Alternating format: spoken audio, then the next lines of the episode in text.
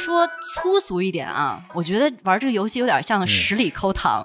什么意思呀？就是我知道你是一颗毒药，但是我特别忍不住就想尝一尝包裹在外面的蜜糖。Hello，欢迎收听新的一期什么电台，我是孔老师，很高兴和大家见面。相信很多人都感觉到了，我我们上期讲的上期这个节目呢，因为某平台的用户举报呢，在一些平台给下架了啊，导致很多听众呢并没有机会收听我们这个节目。所以经过我们的慎重考虑呢，我们正式启用了什么电台的独立服务器来进行播客的托管工作。所以为了更好的收听体验呢，我们也再次强烈的鼓励大家用泛用型播客来收听我们的完整节目。那么这次实现呢，其实也非常感谢。津津乐道和他们的音波团队对我们这次技术迁移的一种帮助。如果有相似需求的播客呢，也可以联系他们。然后这期节目呢，其实也是我们跟津津乐道这边的一个串台啊啊，孔老师两个台啊，两档播客对吧？啊，我们是津津乐道，然后巧克力老师那边是生活漫游指南。对，我今天是三台串台，哎，从来没有三台串过台是吧？对呀，好家伙。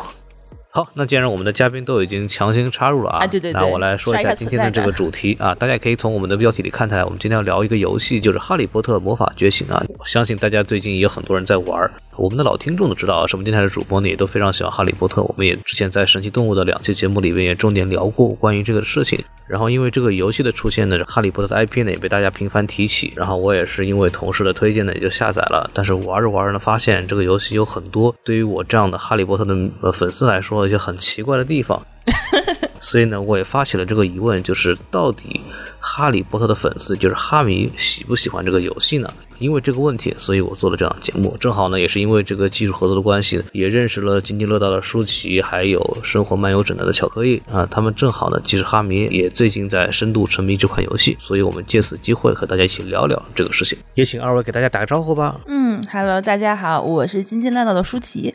哦，我是一个。呃，多年之前，我觉得我是一个哈利波特迷，就是我上中学的时候，呃，那个时候大概呃大概是高高二高三吧，那个时候我就开始接触哈利波特，然后一直到现在也算是算一算有二十年了吧，嗯，不小心暴露年龄了，呃 呃，对哈，嗯，我现在是看过几次书，看呃书大概看过几次吧，大概三四次，不是很多，然后电影应该肯定是几部都看过了，嗯。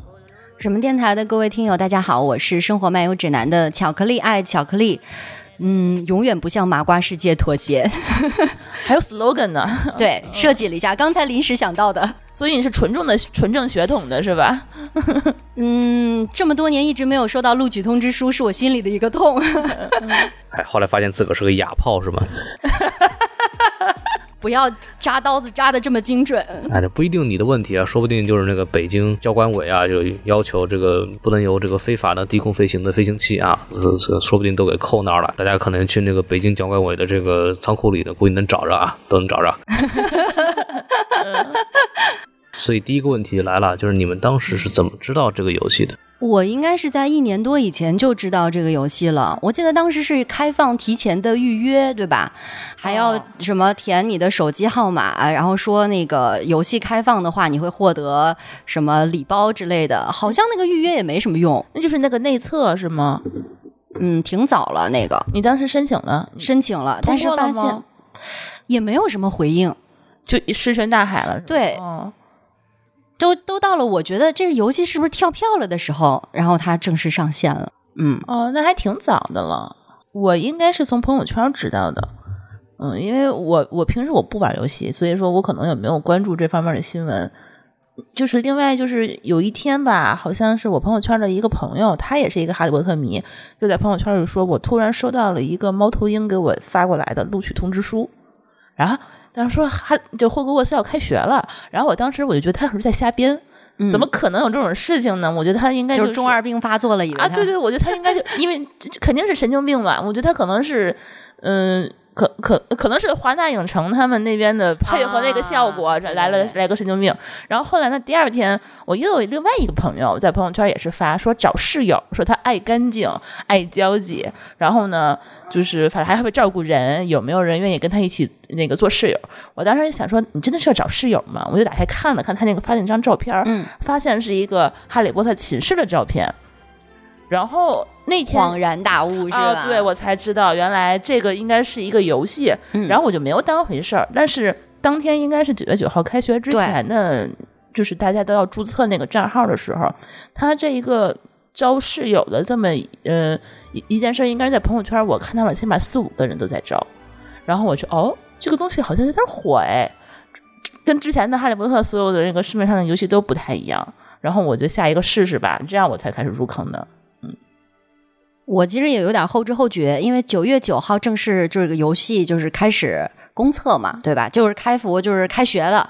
我是在九月八号那天，呃，下载的游戏，然后注册的账号。那应该都是开学前一天。对，开学前一到两天的样子吧。我我也是八号，我也是朋友圈里突然有这么一个游戏的消息。我之前不像刚刚你们讲的，就是好像一年前就有工作，完全不知道这事儿，然后就就真的是就提前一天，突然一个人告诉我说，哎，这个《哈利波特》有个手游，然后因为我这个人是不玩游戏的，就我也是。几乎没有玩过市面上大家流行的任何一种手手机游戏，卡牌类啊，或者乱七八糟的什么什么什么王者荣耀什么都都不玩，就是那种人，我也是，我也是，就跟你们说的一样的啊，就都是被别人骗进来的。对，然后就跟我说这挺有意思啊，就进去玩了。然后哎，我当时玩的时候最大的一个点就是我同事都开始玩，这个是一个非常有意思的一个事情。而我同事很多人其实不是传统意义上嗯我们这些人理解的哈迷，就他们也是就是因为网易代言了，就代理了这个游戏，然后玩了进来，然后正好我好像很很熟悉这个东西，然后我就被他们。给带进来，然后其实玩的时候每天就是跟他们在一块儿，然后我跟我的就同办公室的那个什么同事，哦我们是室友，然后 然后我们我们就是商量好，哎，你你去哪个学院，我去那个学院，这样一个状态就玩玩起来，然后就导致就这段时间大概从九月九号正式开服到现在为止，我们整个组的人都疯了，就是 只要不在工作的时候就在玩，然后我们大家就开始开玩笑，就是说什么从现在开始你们这几个人。谁在摸鱼一清二楚，你只要看你的登录记录就好了因为你你在同宿舍不就可以看到他多少几小时前在登录嘛？然后说哎你在工作时间摸鱼被我抓住了，对，然后他说啊你在干嘛呢你？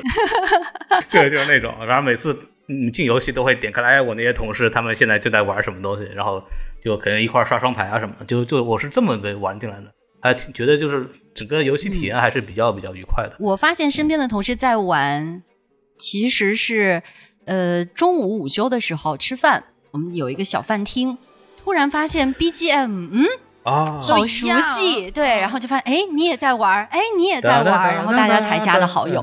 这个游戏给大家稍微介绍一下，这个游戏就因为你有可能听这个节目的有些人还并没有玩，这个游戏就是叫《哈利波特魔法觉醒》啊，它是一个就我们就是一个卡牌类游戏，但是它整个的这个世界观啊，整个的这个 IP 呢是就是完全是哈利波特的这么一个呃故事的为主，然后它是大家就相当于是你进到里边去，你是成为了霍格沃茨的一名学生，你可以呃分学院，然后你可以去找室友，然后你可以在里边去上课。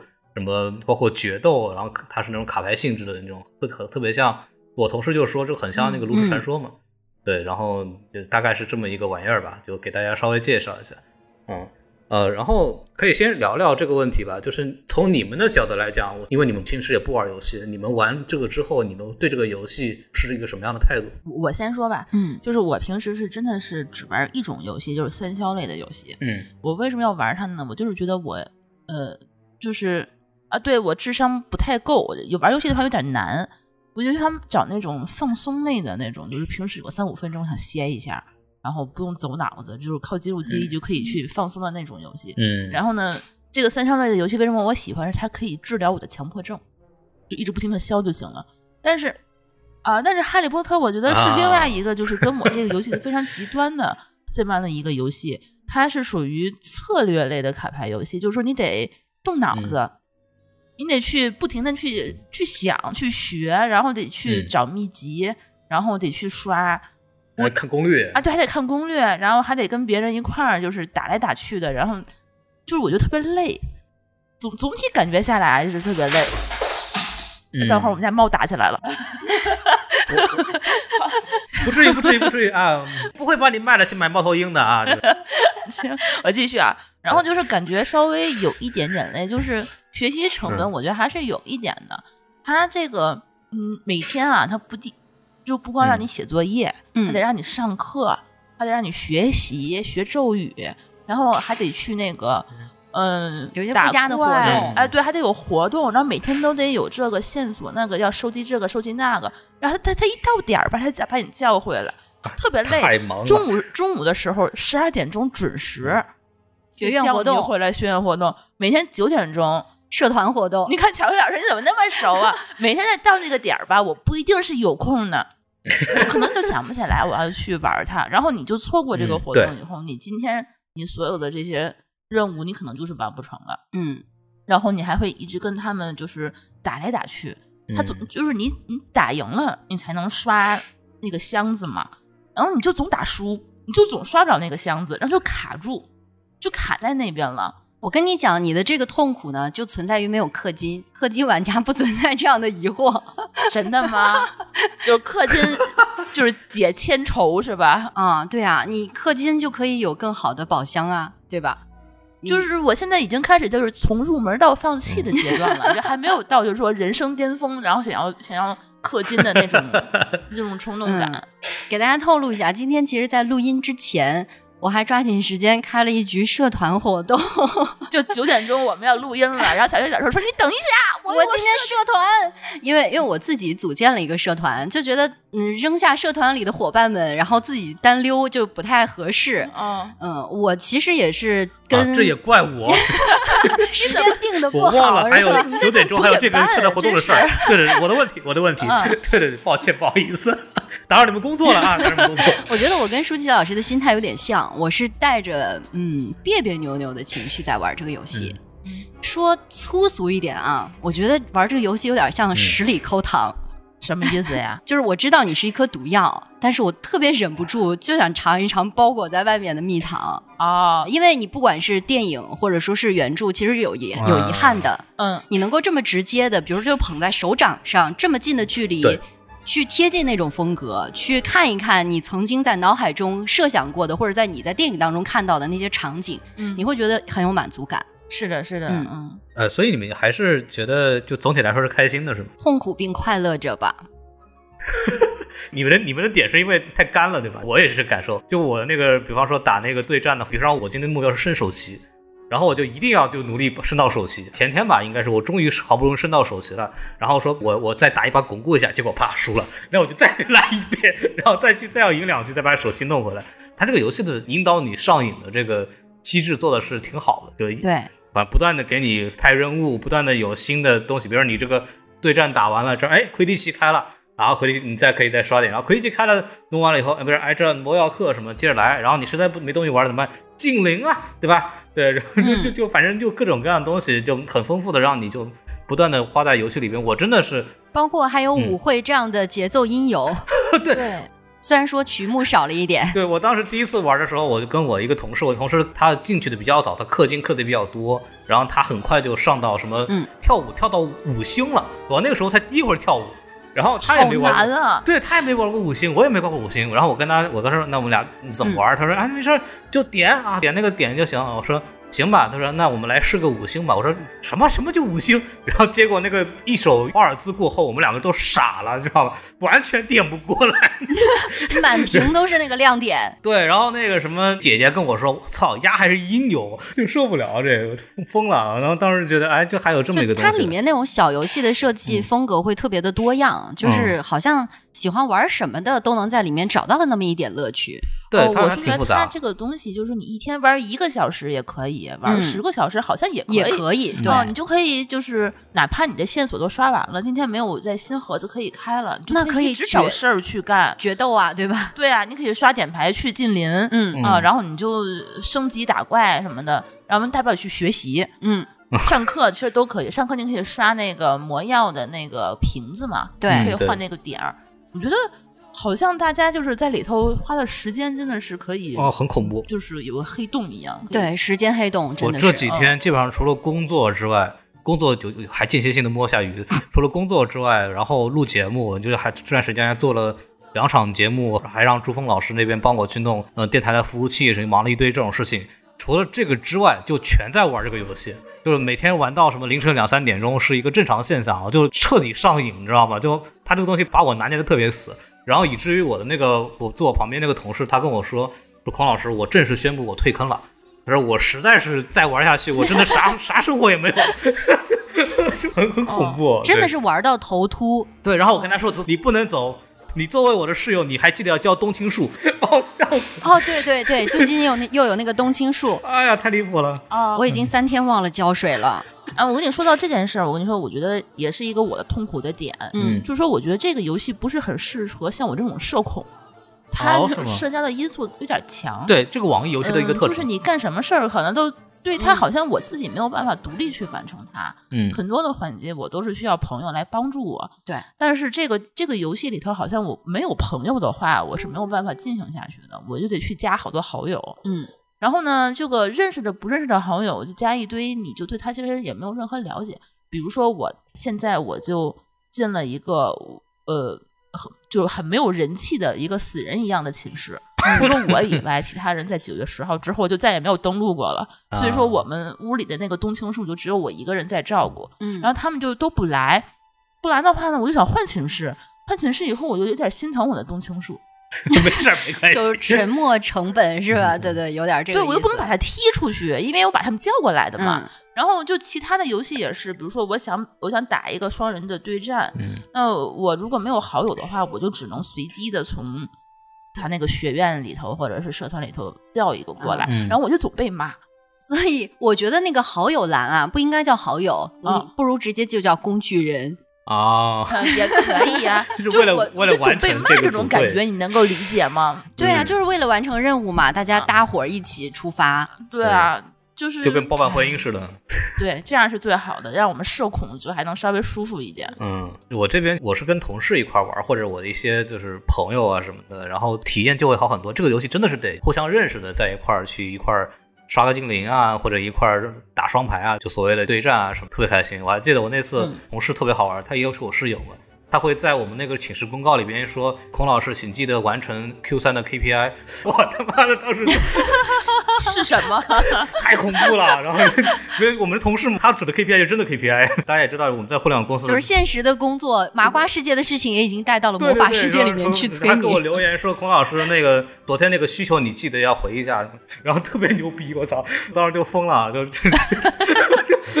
然后就我们现在互联网公司还不是 KPI 是 OKR 什么的，对吧？就还可以记得完成什么 Q 三的 OKR、Q 四的 OKR，每每天我们就在留就留这种东西了，反正反正挺逗的。包括太可怕了，包括跟跟那个同事之间会那个互相就是呃聊啊，哎，今天那个巧克力蛙在哪儿，在哪儿，在哪儿，然后去一块儿去找啊什么的。就如果你是跟现实社会中有一些认识的朋友一块儿玩这个游戏，可能体感会就会好很多。对但是这个东西嗯我们在想的是，这个东西跟哈利波特有关系吗？好像没有关系。我虽然是被哈利波特哦带进坑的，但是这个事情玩到后来，我的同事也不太了解哈利波特。就比方说，我做他不是有一个魔法史课嘛，这是我最喜欢的，就是那个拉文克劳就彻底统治了魔法史课。我也最喜欢这个，对对，因为这个对哈是我愿统治 我愿魔法统史。打架什么的全是斯莱特林，然后魔法史全是 莱万克劳，然后对，我就记得一个画面特别清楚，就是因为嗯每一天有那个学院活动的安排，周一、周二、周三、周四的课程，因为白天基本上都是比如保护小精灵啊，啊保保保护南瓜呀，或者抓一个嗯。小精灵，或者是魔法史。晚上其实基本上都是不管是最强巫师还是最佳拍档，都是这种嗯。对战类的、决斗类的。对。就发现上午场就是十二点到一点的那一场，全是蓝色的这个院徽，然后一到了晚上那场，全是绿色的斯莱特林的远回哎，就特别壮观哎。，不过我特其实特别说到这儿，我突然想起来，我特别喜欢的那个就是放烟花的环节，就那个音乐特别好听，你觉得吗？啊，就每次晚上那个时候，不是对伴着音音乐会有那种烟花，然后那个烟花的效果，包括整个音乐，哎，还挺好的。那个时候我会真的会把手机就放在我的面前，我也不玩，我就就看那个烟花，然后听那个音乐，然后我就自己陷入了那种魔法世界的那种感觉，你 知道吗？就有一种心灵的满足。我是我是会 骑着扫帚在那个城堡上空换着角度的去欣赏。呃但我觉得你烟花，我觉得槽点还挺多的。我没想到你们会这么的去享受它，因为我觉得它重新就成了一个弹幕了。它这上面什么乱七八糟往上打的东西都有。他送我那些烟花的那个弹幕的那些炮，我从来没有用过。对我都什么欢迎收听什么电台啊，什么请到泛用性播客平台收听什么电台啊，可以吗？哎，对啊，这这是一个一个新的广哎广告途径。哎，学到了，学到了。可以吧？我觉得这行。哎，你别说，说到这个地方，我的同事真的会会拿工作上的一些东西放到，比方说社团活动。然后 放到什么烟花上做宣传，特别离谱。什么什么打广告是吗？对对，我们这个业务跟影视比较相关嘛，影视创作类的这种这种东西，广告什么往里打。他开了一个社团，就叫他们现在做的这个什么观影团的这个名字。对，反正就特别离谱。哎，这个方法不错，我觉得我要去给我自己改个名字。就叫津津乐道播客，线上进行这个游戏当中宣传，到处去打架，就是麻花世界已经不满足你了，对呀，必须在这个魔法世界也要开辟自己的这个业务，天天在学校和社团里头来回刷屏。在社区里头天天发帖。对，我要是朱峰老师了，就是说好主意。好主意。烟花里边长篇大论说，你们的节目有被平台下架过吗？如果有被下架过的话，可以欢迎来使用我们津津乐道来制作的这样独立服务器的业务啊。开始聊。可以，可以，可以，可以。对。然后每天任务的话，就是给他去刷这些点儿。对。看似刚刚我说的是一个开玩笑，实际上这是朱峰老师让我打的广告。哦，原来是这个商务环节。商务环节。哎，帮我忙了，稍微说两句。到位了，嗯。其实说到这个地方，就可以说到一个，就是因为游戏的普通消费者，无疑这个游戏是成功的，它的下载量也好，它的这个包括我参与度、渗透率就非常高。但是话说回来，说到就是以我们的角度，就是我们可能对哈利波特 IP 非常熟悉的这些呃所谓用户的角度来讲，你们对这个游戏是认同的，或者你们会觉得这个游戏满足你们作为哈利波特的粉丝的这么一个诉求？那我还是我先说吧，就我一开始我觉得我也是被这个 IP 骗进来的。嗯，他一说你拿到了一个霍格沃茨的入学通知书，我当时就不自觉的就带入，就说我就是哈利。哈利波特，然后我可能会沿着他这个故事的主线，然后去进行下去。然后后来发现这个故事不太对劲，为什么我住在了一个正常的卧室里头，我并不是住在一个壁橱里面啊？然后后来发现，哎，你还不满意了是吧？你都已经进学校了，就不用那个壁橱了呀？就是当时刚入学嘛。对呀，霍格沃茨一年级也不用住壁 那个碗柜的。就你在家里收到录取通知书的时候，是跟你之前小说里的剧情是完全不同的。对，然后。你后面的话，你到那个对角巷，但是还是海格，对，还是他带着我去上的入的学，然后还是走了那个九个四分之三的站台，嗯，但是我还就后来发现，我可以去选自己的衣服和自己的脸型和头饰的时候，哦，我有点明白，这个它其实跟当当年那个电影的那个游戏其实没有什么关系，然后我就以为我可能是个第三人，我可能是哈利波特的好朋友。然后我跟他一起入学什么的，后来发现不是，是哈利波特他都毕业了，他可能都都出去工作，去魔法部工作了。然后我是后面再入学的一个小朋友，然后可能是他把伏地魔杀死之后，我们可能是和平年代入学的，就是这么样一个，就是跟他几乎没有什么故事线去穿插的这么的一个游戏。所以这个我觉得是一个挺纠结的一件事儿吧，就是我所期待的在嗯。之前的书啊，或者电影里头所重复的那些环节，他也没有说通过游戏里头再去给我上演一遍，嗯，而是给我插入了一个全新的一个，我完全觉得莫名其妙，没有头绪，不知道会进行到哪里去，然后也不知道我应该是一个什么样的一个主线的这么的一一个游戏，而且我现在。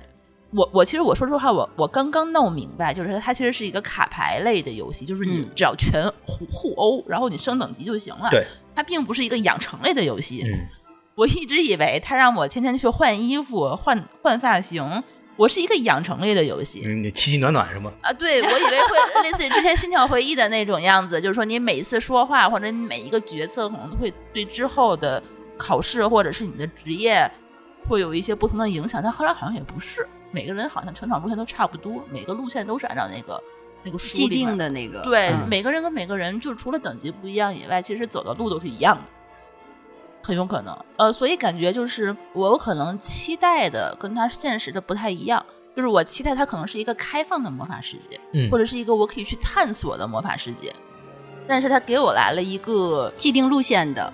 已经规划好条条框框，对，只能当暴力互殴的那种，我不是很感兴趣的那种游戏。嗯，因为那种游戏，我觉得女生可能就还好吧。我觉得可能喜欢这种风格的女生，可能我觉得不一定会特别多。反正起码我自己是没有兴趣的。嗯，这个是我觉得我现在觉得可能有可能是我不怎么习惯每天都来玩的一个原因之一了。嗯，我的话可能跟舒淇老师的看法稍微会有一点不一样。嗯。呃，因为就是这些不管是科幻还是奇幻类的作品，因为这几年被改编成各种影视剧、游戏或者其他的一些类目的这个原来的大 IP 都不少。嗯你会发现，真正能够改出精品的，在原作之上能够呃焕发出一个不一样活力的，或者说有它独特魅力的作品少之又少，凤毛麟角。对，那尤其对于这样《哈利波特》一个全球知名的一个大 IP 来讲，我觉得网易这次代理的这个游戏，就是他们做的这个游戏，呃，我自己是觉得迈出了挺成功的一步。因为他说了这个有一个副标题嘛，叫做《哈利波特魔法觉醒》。其实我觉得也是不是他后续可能会有更多的这个他只是觉醒，还没有成熟，哎，对吧？然后会有很 多的副标题，可能嗯会有更多的项目，我是这么猜的、啊。我觉得也是，对，那那我觉得它作为一个这样一个设定，就是大家都比较入好入手的一个游戏，我觉得是成功的。首先，它里面其实关于魔法世界的一些细节的再呈现，呃，是看得出来有在里面埋了很多的小细节、小伏笔的。对，呃，当然，他重新开辟一个故事线，我觉得也跟这个呃，它游戏的设计有关系。如果说你只是把原来我们说《哈利波特》这个霍格沃茨的铁三角的故事再是就是让你再去重新体验一遍的话，其实会很无趣。对，无聊，因为你电影看过了，原著看过了，再走一遍有什么意义呢？只不过是用一个卡通的风格，让你自己以第一人称的视角去呃经历一遍而已。但其实，即便是这个环节，它在游戏里面也有，因为有一个无名之书的那个章节回闪到主线。的那个，对，就会嗯让你完全的走一遍。比方说，一年级他们在魔法石的这个呃，就是火板门下面的那一系列的探险就，穿越火板门，对，比如说怎么这个引开这个三头犬啊，嗯呃，还有包括下象棋，我还学对罗恩的棋局，还包括那个怎么用逻辑推断出什么是毒药，什么是有用的魔药，对，就是这个都特别的还原，他就把电影场景给你就再现了一遍。我觉得这对于原著党来说是一个特别好的一个就是连接点，嗯嗯，所以我觉得。就游戏性，或者说是它在原著的这个方面细节的呈现上面，我觉得还是挺成功的。虽然说里面有很多的槽点吧，嗯你刚才说这个，我觉得我想到它可能也是为了用户去这个用户规模去着想。它嗯对如果是只是说走原著党的这个路线，它只是用原著的故事去吸引大家，确实有有可能像你所说的，大家可能玩一周两周，故事熟悉了，然后帅到头了。六年七年级之后打死了伏地魔，那你还能干什么呢？对，就没有什么意义了。因为这个游戏，我相信他买 IP 这么贵，他应该不会只限于就是让你玩一个月、两个月这么短的时间，他可能还是希望说能够长期的去去圈粉，可以去破圈。嗯，然后这些用户的话呢，就是你哪怕你对哈利波特这个这个内容并不是很了解的用户，也上手无障碍。是的，我觉得可能是他自己现在要追求的目标。所以说，他这个综合下来的话，我觉得我是可以理解的。嗯但是我觉得我是，嗯，就不符合我的期待的。但是有一些部分的话，我觉得是呃妥协一下倒是也还好，嗯就是只是觉得就是稍微的有一些无趣，就是没有一些特别好的一个趣味性，我觉得是一个比较大的一个遗憾。嗯，我曾经是一个非常严格的原著党，嗯，现在我宽容多了。因为它还是给你带来乐趣了，对吧？哎呃，不不，我现在我对所有的这种改编作品都比较宽容。嗯嗯你对那个《哈利波特与倒霉孩子》那个剧情 宽容吗？倒霉倒霉孩子什么鬼？就是那个被诅咒的孩子的舞台剧，啊啊啊！那可离谱了。嗯，一言难尽。我我那个我真的是有一个感受，就是什么？总结一下哈，我觉得是，嗯，它特别像什么呢？就是你看一个中年的哈利，对吧？嗯中年危机，然后呃工作压力很大，跟金妮之间好像感情也是出现了一点点的矛盾。下面还有一堆熊孩子，我说这难道不就是《博人传》吗？啊，对吧？嗯那个剧当时什么什么伏地魔跟那个贝拉的孩子出现的时候，我都傻逼了。我说这什么东西？啊，对对，他是怎么做到的？伏地魔怎么做到的？啊，这就就嗯。呃，就这 可能是就是类似于那种什么嗯神谕之类的东西，或者什么梦熊有兆之类的。天哪！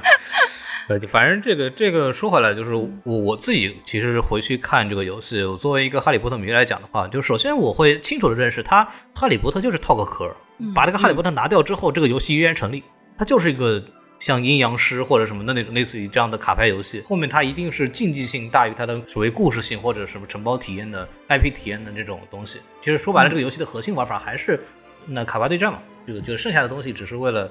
呃，就是扩充一下这个游戏的丰富程度，但是剩其实没有什么东西。但是我对这个游戏，其实我会对有点像买一送一的那种对对对对，我觉得就是套。可是后来那个网易还会做那个什么。还会做《指环王》呢，我估计可能做出来跟《哈利波特》没啥区别。我看到那个消息的时候，心里咯噔一下。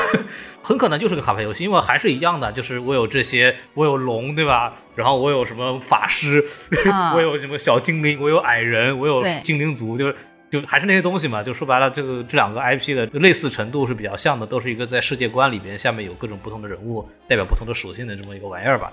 反正，但是我回过头来去看这个游戏，首先它的画风我是很喜欢的，就是我觉得它这种手绘的画风是是我觉得哦，这是我能期待的，觉得它做的好的东西。我觉得这个画风是我呃这种手绘的画风我我特别特别喜欢，包括它里边很多的。呃，形象还原啊，什么都都跟电影或者跟书里面的插画或者在其他地方的呈现出来的样子都是比较接近的。因为我们也看了神奇动物在哪里里边那些神奇动物在电影里面是怎么样一个实物呈现，嗯，里边的炸尾螺啊什么东西都是。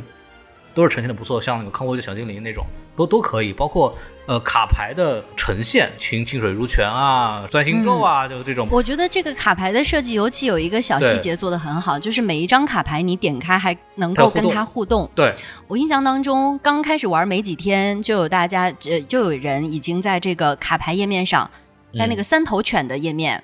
旁边不是有个小竖琴嘛？只有那么几根琴弦，但是有人就已经开始拿这个琴整活了，开始弹茉莉花。然后我我看到那个视频之后，立即上手来了一个大家一般弹琴都会弹的一首《小星星》。哦我，记得是赫敏的那张伙伴卡。然后你点开他魔法部工作的办公桌，然后前面放了那个小的一个相框，他会给你翻过来一看，是他们三个人小时候的一张合影。包括你点它，然后他会发出很多纸飞机，然后你点那个纸飞机，他会一个个把纸飞机给变没，就把它飞走。就是这些互动都特别好，而且尤其是它符合什么东西？就是魔法世界对我们来说，当时我们进入到哈利波特这个 IP 的时候，我们特别特别期期待或者特别特别着迷的是。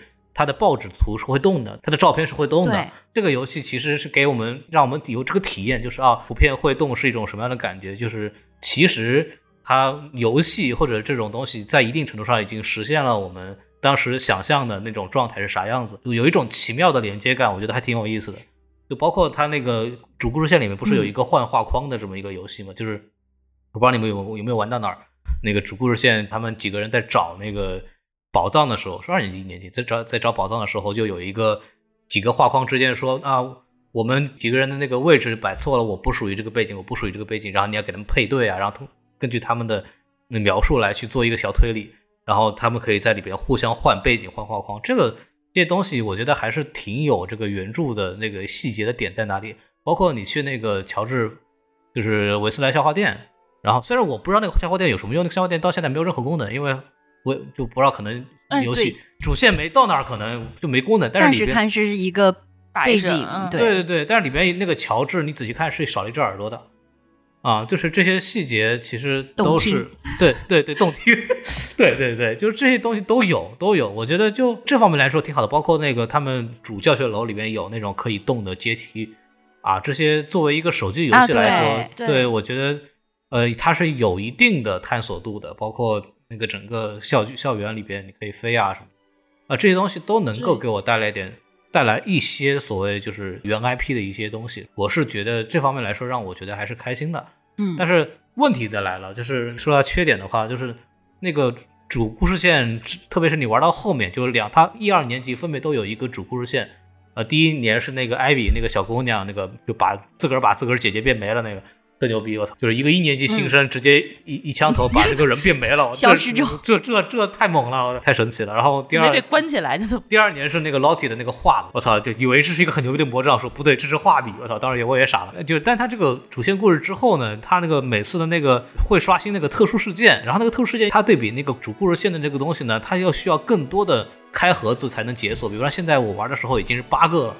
对，然后当你发现好不容易通过什么对战、什么刷精灵、什么东西，好不容易凑足八个以后，然后你一打开看啊，就是一个什么帮海哥抓皮地虫，然后大概你花了一分钟就玩完了，然后你会突然问啊，这是我花了两天时间凑齐八个盒子，然后打开来玩的这个关卡吗？等主播时间完了以后，他剩下的就这，对，就这个互动级的这个游戏真的没有任何意义。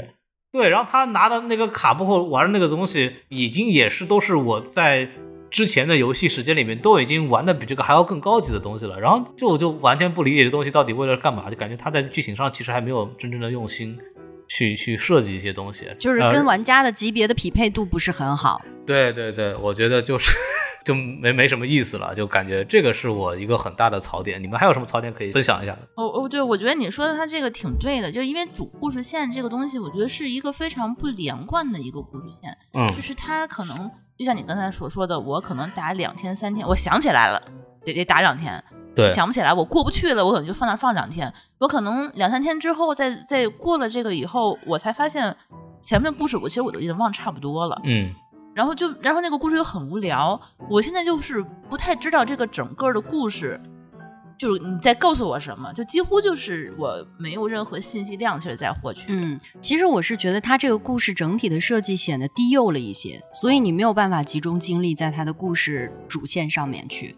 对，就在玩其他的来，比如说练级啊或者抽卡呀这样的活动，已经分散了你所有的精力。对，所以说你你就感觉你可以忽略他这个故事这一层了，嗯，你就会觉得啊，他每个细节做的感觉故事就是送的，就是饶的，对对对对对，就是这个意思，嗯嗯，其实我是觉得也还有一些里面的小细节会让我这个原著党觉得就是十里抠糖嘛，比如说登录打卡，它每天会有一句话的日历小细节，嗯，你看得见那个字儿吗？呃，字很小，但是我每天都会用心看，它的那个小细节其实非常有意思，比如说。会告诉你说，哎，弗雷德和乔治是在愚人节出生的这种小知识就很有意思。我觉得果然学学霸呀，就是对于对于原著党来说，我觉得这样小细节会让我会心一笑。对对呃，还有包括他设计的那个活动里面，比方说最近正在进行的拼图线索，应该到了第二张拼图了，对吧？嗯呃呃，然后那个还有收集巧克力蛙的画片，有一些 NPC 线索的设计。当然，如果那个是普通玩家，就不是原著党的话。基本上，呃，都会去看攻略，但是原著党一般看一眼那个提示，你就知道去哪里找线索。我觉得那个探索过程对于我来说就特别的有意思。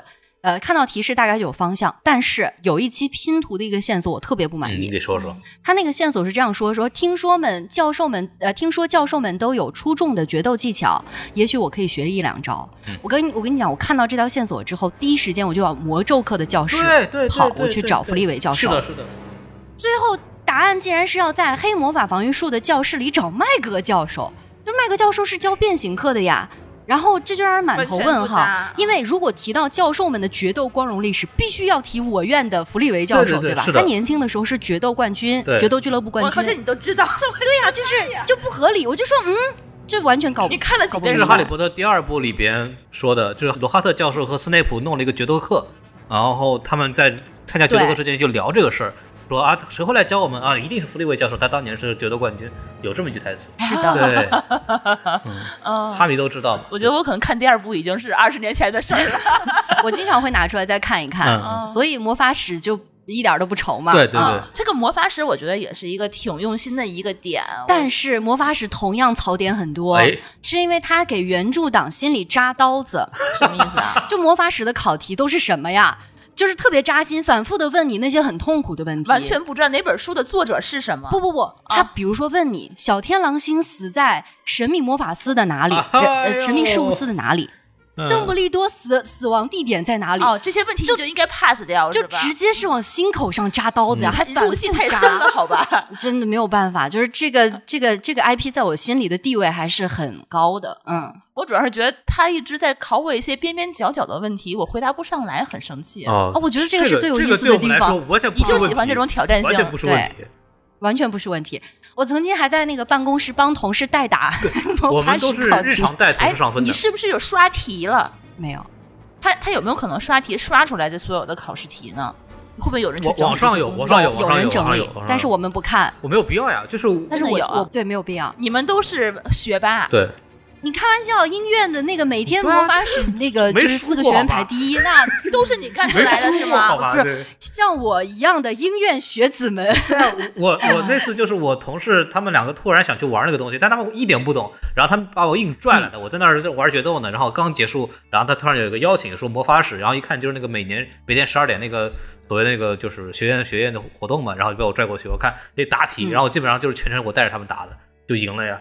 对，就就就这么容易。因为晚上不还有社团活动，也也也是在三个活动里面可以投票嘛，一个是那个舞会，一个是魁地奇，还有一个答题。嗯但凡投到了答题，我们那个社团，我自己有个社团，社团的朋友是这么说的：有人说遇事不决就选 C，但他们说不对不对，遇事不决看社长，啊 对，他是可以作弊的。对，就是抄答案。啊，对，嗯。你们谁先蹦出来那个答案的话，去学他就行了。是的。哦嗯。但是我们拉文，我们那个格兰芬多一般都是弱鸡，你知道吗？就是要错就一块儿啪全都错，然后别人全是对的，就我们仨啪全错的。就你连抄都没法抄，嗯。我们从来没有得过第二名，就是三四名。我觉得学习能力真是太差了。就是这个也是让我们音乐学子产生了疑惑，就是师院为什么在游戏里面这么拉胯？嗯，啊，大家可能都在打打打。哎，对，呃这个这个挺有意思的，因为我觉得，比方拉文克劳拿了魔法史的就是冠军，然后斯莱特林拿了决斗的冠军，因为就主要是因为克里奇可能没有比赛吧，如果克里奇有比赛，说不定格兰芬多就是冠军了。不一定哦，在原著里面，哈利波特在对的时候可是没有赢过哦，啊，赢了，学院杯赢过的吧第一？局不就赢了吗？他经常输啊学院。杯，学学院杯经常输。学院杯经常最后逆转，但是经常输啊、嗯，但基本基本上能赢嘛，就是总是因为各种各样的遗哎，憾。不过确实是呃意外的符合，你们不觉得吗？就是好像大家对这种自己属于什么学院的，好像还挺准确的。我为什么选拉文克劳？就很有认同感对，感我为什么选拉文克劳？估计你们应该也有人做了，有个网站叫 Pottermore，是那个罗琳他做的一个个人的哈利波特的粉丝的网站，然后上面就是根据你的，嗯，呃，他会让你做一系列心理测试题，有点像，然后会给你分一个学院，然后我当时分的就拉文克劳。然后我就就这辈子我就终于拉文克劳，就绝对是一直肯定要选这个。我跟你说，这也是我自己我觉得最失落的一点，就是说他那个分院帽我也是有期待的。，对，就分院帽这个角色，你你分院帽你到来的话，你你怎么分院？你总得有一个大概的一有个说心理法对吧的一个测试，你才能知道我。他就你你你怎么可能随便就给我分到赫奇帕奇？嗯，这就很我根本就不喜欢这个东西，你你怎么看出来呢？对啊，你就完全就是随机的。我觉得他可能就是选的人学院人少，那个嗯，得是对对对，因为我们根据身边的朋友的反馈，好像你刚戴上飞跃帽都会把你赫奇帕奇啊都，没有一个例外的。啊对默认，啊哎，感觉是这样。然后那知道这个游戏 IP 的人就会说啊，我不选这个学院，我要选其他的学院。啊，就知道说我可以去自己去主动要求去改。一般的话，不懂的人可能嗯那就接受了，啊接受了命运，对吧？但是我觉得最有意思的是，这个游戏刚刚开放下载的时候，还有一个呃很好玩的事情，他会问你一个问题，就是你是否相信这个魔法世界。啊，对，我不相信是和否，对，不相信直接就把你登出这个游戏，我觉得这个特别有意思。嗯，对对对，这这个问你相信光吗？就是头这么铁吗，就是你不相信，对你不相信，你干嘛还要相信呀？我是个哑炮，好不好啊？你相信光吗？你相信光的话，我就给你把迪迦奥特曼下架。嗯，特别离谱。呃，就哎，说到这儿，其实我们在之前列提纲的时候有有一个点，我觉得特别可以聊一下的，就是这个校规问题。对这个槽点应该是大家。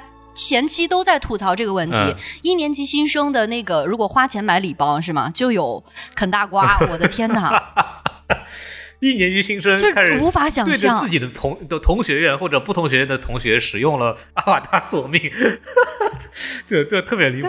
不可饶恕咒，这个在那个哈利波特世界里边，你只要呃就是无故的使用任何一种不可饶恕咒，直接就可以进阿斯卡班的。对，然后这个还不是最离，谱的，直通阿斯卡最离。谱的是，当年这个服务器服务器里边真有一个服务器叫阿斯卡班，你知道吗？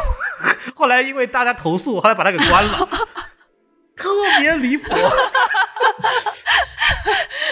就是专门的食死徒培养基地，就感觉是这样。直通阿斯卡班，你可以直接选进去，神经病！我当时觉得我刚才查那个新闻，好像说九月十四号，网易发了一个公告，啊，就说你如果过度的去使用这三大不可饶恕咒的话，它可能会对你的账号有所限制。一啊它会有一个阴间滤镜。啊会有什么叫阴间滤，镜？就是就比如说你不可饶恕咒用多了，你的那个整个人物的框框周围都是那种黑雾。啊，那我看见别人用啊黑雾的人，我就可以离他远一点，你别跟他总玩就可以了，对吧？我我是知道，就比方你在那个决斗室里边待嘛，待着嘛，然后他一般就是正常的那种音乐，就是那种背景音乐，然后他突然会整个那个就是叫什么场景黑一下，然后那个人物做了一个很害怕的感觉，好像是有那么一个东西，我不知道那个东西跟我使用不？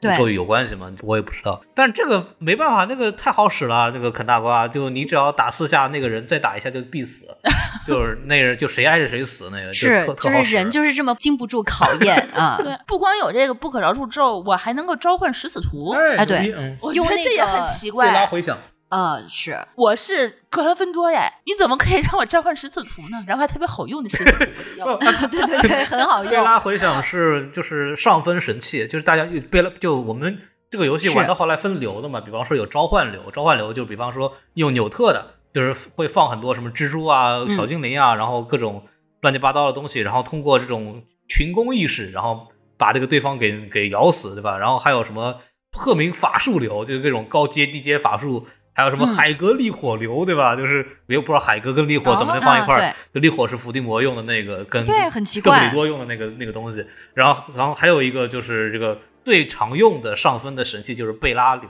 贝拉流就是你只要对对方的巫师本体攻击次数够多，它就会从你的身体里边冒出两个狮子图出来，然后帮你的帮你打，然后用钻心咒。对啊，这个东西真的是呃特别好使啊，特别好使。我觉得他有没有可能，他这些所有的这些卡片，你按照学院分一分，比如嗯食死徒我不要了，送给你们鹰院的，对，送送给你们那个蛇院的，你们拿去好了。我就用点什么多比呀、海格呀、嗯纽特呀，就这样的，就是比较积极向上的。那也不太对劲哦。那那斯莱特林毕业也可以直投阿兹卡班了。你 对呀、给你们输送人才啊这样斯莱特林对决斗场的这个统治地位就彻底被笼，就打再也打不破了。啊啊对，有可能。啊对对你说的这个特别像定向培训，定向生。不过我真的特别逗，就我一个同事特别可爱，他就说从从今天起，哦，我要成为一个正义正义的魔法师，我要成为一个有正能量的人，我从此以后摒弃三大不可饶恕咒了。我说你还可以用，你还用力火，力火也是伏地魔用的。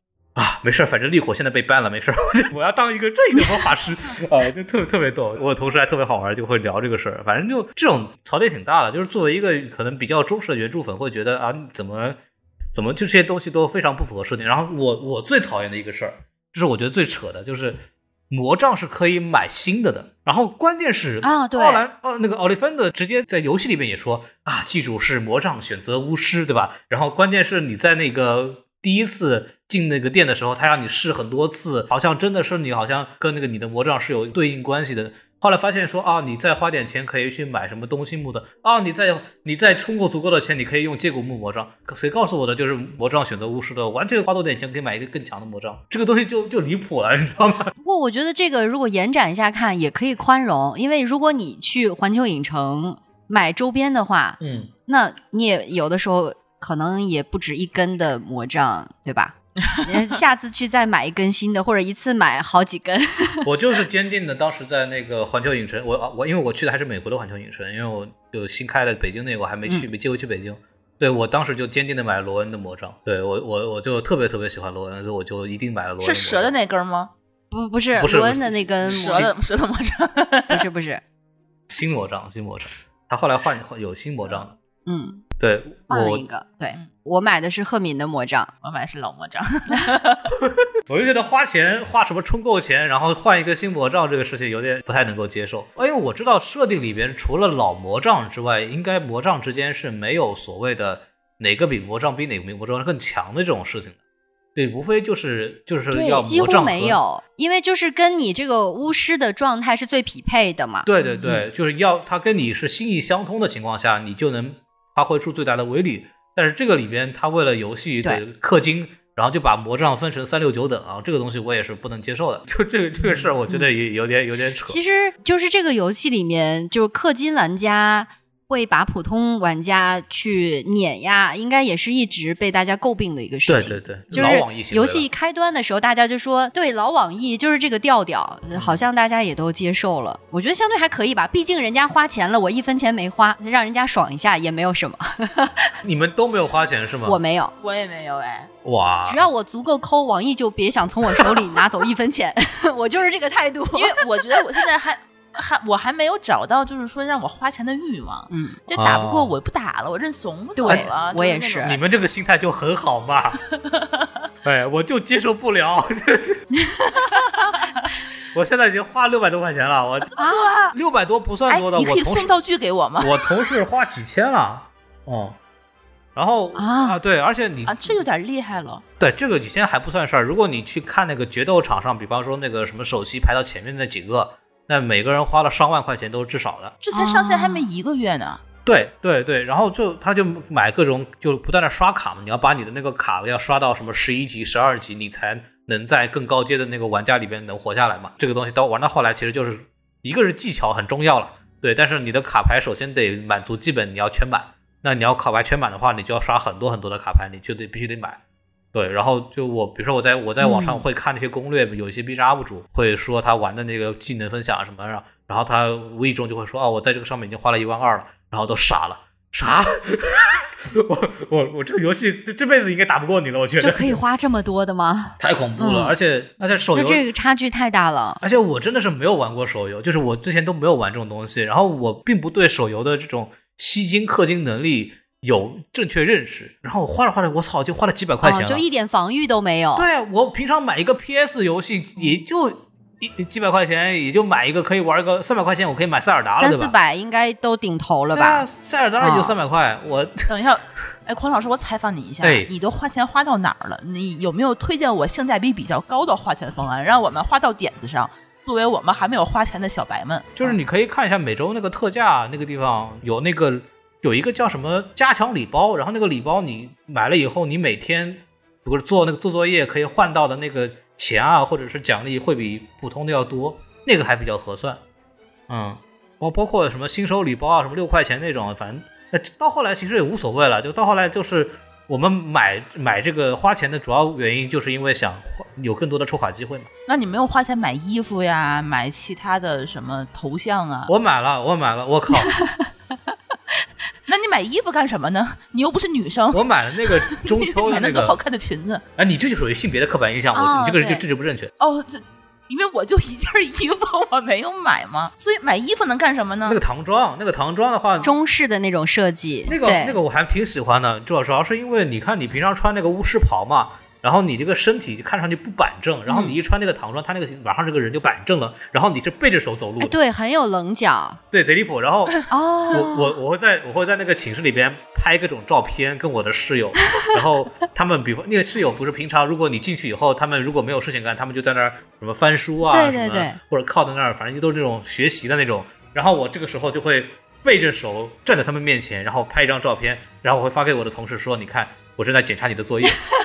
嗯，” 贼无聊，真的是。就那个形象特别像老师在检查作业，你知道吗？就就特别好玩。然后他那个人还拿了一本书在那挠头，我就专门就拍那种那种瞬间画面，然后就觉得这个还挺逗的。啊，但是我我是觉得那个国风的设计还蛮好的。我这个我这个人也是一个深爱传统文化的人，所以就、嗯就就买就买了吧，就买就买了吧。其实我觉得它这种设计还可以带来一个延伸的联想，就是嗯我们现在已知的魔法世界的学校的话，有英国的霍格沃茨，对吧？有德国的，有法国的，然后美国的那个呃世界在《神奇动物在哪里》也展开了但是按照那个就是原著里面的设定，就是魔法天赋的人在人群当中的比例，那你说中国，你说亚洲没有魔法学校这，不科学，这不科学。嗯对，之前好像说是日本有一个，对吧？对日本有一个，但是你说中国没有，这不科学。那那你说，如果中国有魔法学校的话，就会是什么样的？其实你也会展开联想。穿旗当然，这个话题很多的同人文里面已经写过很多遍，或者设想过无数可能。但是他在这个游戏里面有一个具象的体现的时候，你还会是觉得他跟你的生活贴得更近。嗯嗯，就是那个文化上的那种共鸣会强一些。当然这个还没有特别明显。比方说，因为我我大概仔细看了一下，就不同地域的那个就罗琳自己官方写的设定嘛。然后比方像非洲，他们是不用魔杖的，嗯，用啥呀？拳头吗？他们就是挥手，就是啊舞动那个手就可以进行攻击。啊然后当时罗琳我记得写了一个细节，具体我有点点忘了，好像是在法庭上他们在做抗争的时候，就说：“哎，我什么都没有干，我只是挥了一下我的拳头，那个人就被被我被我打掉了门牙什么的。”对，反正就会有这种很好笑的这种设定。然后呃，然后里边还有一个设定是，就是我们后来不是在哈利波特第六部的时候，那个他们在教无声咒嘛，就是你嗯不念你的咒语，你就可以发出你的这个咒术来。对然后那个无声咒的这个来源就是从非洲那边来的，就因为那边的人不用魔杖。嗯，这这个还挺逗的，就他有这种这种联系。然后那怎么着？我们是不是游戏聊的差不多了？嗯，我觉得你们真的是发掘了游戏很多不同的乐趣在里面。我觉得一看就是我属于那种打着打着没乐趣就放弃了。我觉得还是需要多学习一下哈。不一定啊，就是槽点也可以多吐一吐。我现在想知道，就是说孔老师他升级换代那些装备，他能不能赠送好友？因为我感觉他好像用不上了，是吧？哦，那巧克力蛙是能够赠送的。啊，对，是可以分享。啊，就是不是这个赠送，是是换，是换，好像就是可以互相之间换来凑齐那个所谓他要的那个，呃，要的那个叫啥呃配比，就跟那个呃小说里边是一样的嘛，就是大家也会收集来换小巧克力蛙，就跟那个集水浒卡一样的，就我们小时候男生都是集水浒卡，对对，就类似于这样子的一个东西。对对对，我还在那个美国那边买过那个他们那个在。环球影城里卖的巧克力蛙，反正还还挺好吃的。呃，里还里面还真的有卡，里面那个卡是那个就我们小时候那个什么三 D 镭射卡，对对，对对，转卡的角度会有那个什么那个三立体的感觉出来什么的，就就那个大家如果去北京的话，那个环球影城可以买买看。反正我记得当时我在美国买是一个十美元，超贵。嗯我说它这个游戏里头如果能够引进一个二级市场，其实就好玩了哈。比如说你刷到一个比较的特别的一个东西。这个搞搞不好能形成一个就整个一个金融体系，对吧？这个要了没有？嗯，对。然后这个时候一定会有人开始搞，比方说，呃，如果因为他那个钱，我们人民币是可以跟那个金加龙可以直接，就那个宝石是可以直接兑的。对，这个他搞下来，真的会有可能在里面开始像比特币啊在那炒，这就牛逼了。比如说你的魔药多几瓶，你就送给我。然后你的巧克力蛙或者什么其他的一些卡牌，那卡牌没有重复的哈。比如说你其他不不用的什么任何东西，衣服啊，魔杖，我都捡剩的都没关系的。我发现了，舒淇老师是不想在这个游戏里面决斗，想开一个黑市。对我就靠买卖致富，你们就靠武力就行了，靠拳头就行了。我这么弱小，躲在你们的后面。嗯，要丰富一点，应该职业应该要丰富一点，对对对，就跟那个以前我们玩那种大网游一样，对吧？得得有有法师，有猎人，有商人什么的，就可以玩这个东西。我们都可以在一个世界里和平共处嘛，不要天天互殴。我觉得互殴这事儿真的是让我挺烦的。主要大家现在还在上学，在这个设定里面，你还只是一个学生而已。嗯嗯，对我才一年级，对。嗯，就开始互殴了。对我不光互殴，我还一天到晚往近邻跑，就是每天都得跑好几次近邻。就还是想感慨那一句很多人说过的：“伏地魔，这盛世如你所愿。”真是不能死太早，对吧？应该让让他看一下。哎，我在知乎上还写，还看到一个说有一个文章说，我我来替这个《哈利波特魔法觉醒》来补足前面的历史。这个讲的其实是第二次巫师大战之后，那个哈利波特死掉了。然后伏地魔，伏地魔和他的党羽统治了这个学校，然后开始教授学校，就培养了一堆食死徒们。从一年级开始，对对，黑魔法防御课全都是学习三大不饶恕咒，对，就是一个平行世界的故事。对对对对，大家看到的那个故事里面的哈利波特，实际上是用什么食尸鬼，然后重新变形以后那个，啊，就这种东西啊，特别离谱，嗯。我觉得这个还挺逗的。这个游戏核心点还是一个卡牌类战斗游戏，它只是正好弄了这个 IP 以后，把它进行非常努力的结合，然后出来这么个玩意儿。你说这东西，你在既然有竞争，有卡牌类的这种。有需要刷更多的级，或者需要更有破坏力的这样的武器，它不可避免的会使用，比方说像那个什么不可饶恕咒这样的东西。但是目前为止好像还没有出现魂魄出窍，所以我还不知道它这个到时候会弄成什么样子。嗯嗯嗯。然后这个里边还有一个点，这个我不知道大家注意到没有。这个游戏里面没有罗恩。对，目前为止伙伴卡你可以看到哈利，应该是在后期会有，对吧？赫敏已经有了。对，赫敏的卡牌我拿到了，但是没有没有罗恩。罗恩怎么了？对，不单是伙伴卡没有罗恩，连回响也没有罗恩。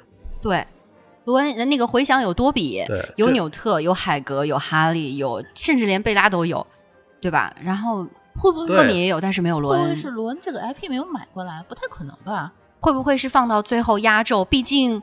韦斯莱是我们的王啊！这个估计可能是在之后可能会有新卡牌，那版权不可能，因为开发这个游戏的这个公司是专门开发《哈利波特》游戏的。呃，最近近几年玩到的《哈利波特》的相关的游戏，全是那个游戏商做的，那版权上应该是没有问题。嗯，我我估计就是可能藏到后面吧，或者开始觉得罗恩这个人没有存在。但是我我特别喜欢罗恩，嗯，我是觉得他是《哈利波特》里面唯一一个有有幽默感的人，是非常有幽默感，而且他会特别像我们身边的朋友，他很真实。对的，嗯，就真的会害怕，真的会觉得啊这个事儿干不了，然后也会嫉妒，也会有很多谈恋爱的困惑，然后对。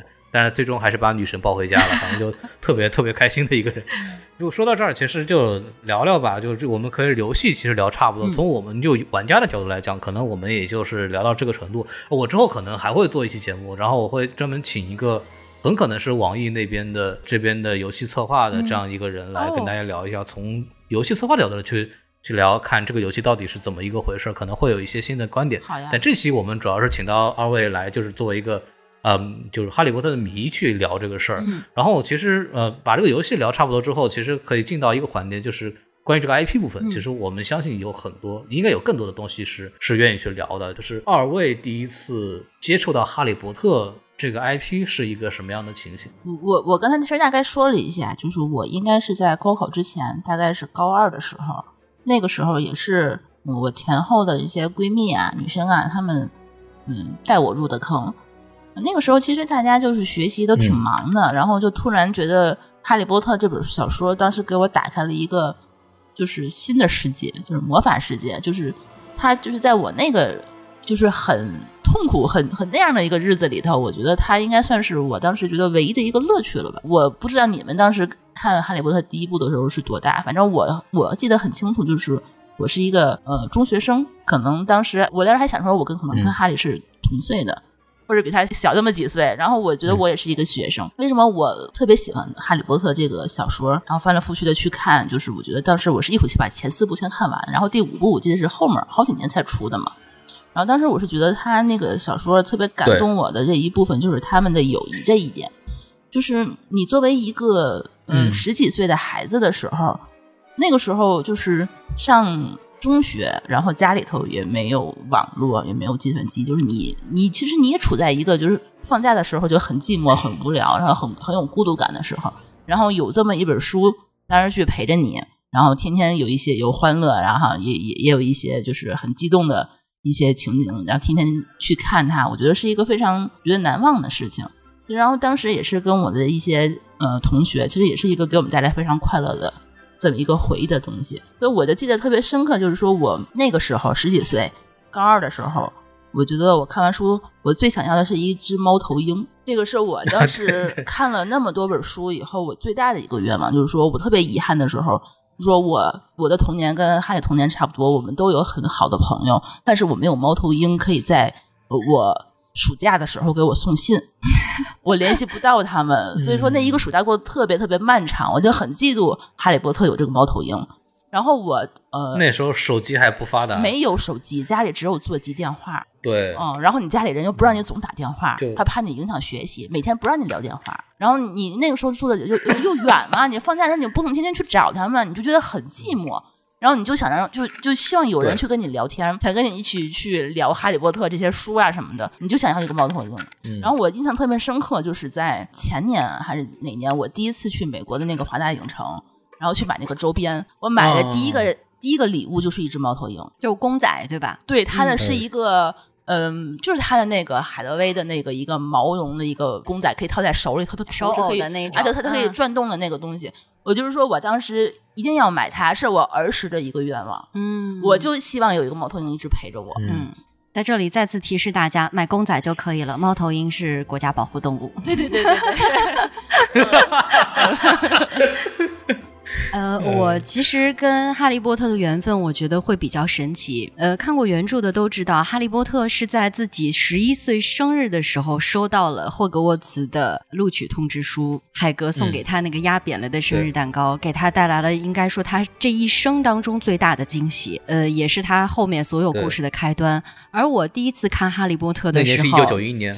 呃，对，当然那个那个年份是一九九一年，但是我看到书的那一年也是我的十一岁，嗯那本《哈利波特与魔法石》是我十一岁的生日礼物。天哪！所以我就是伴随着这个主人公哦一年一年在学校里面去成长，对他一年出一本书，对嗯他就像我的一个伙伴，同龄的伙伴，跟我一起在成长。嗯就从那以后，每出一本新书，我就去抓紧买一本。我还记得那个时候中文版是人民文学出版社翻译出版的，对的对的对，嗯。就每一本都有那你其实你跟他算是同是。期，他几年级，你就是几年级，一直在涨，就这种状况。当然，他那个学制是七年级的那种状态，我就嗯。肯定错过了，不太一样。但是你会发觉他的成长路径，他每一年在呃经历一些新的故事，或者说自己也在成长，视野也在开阔。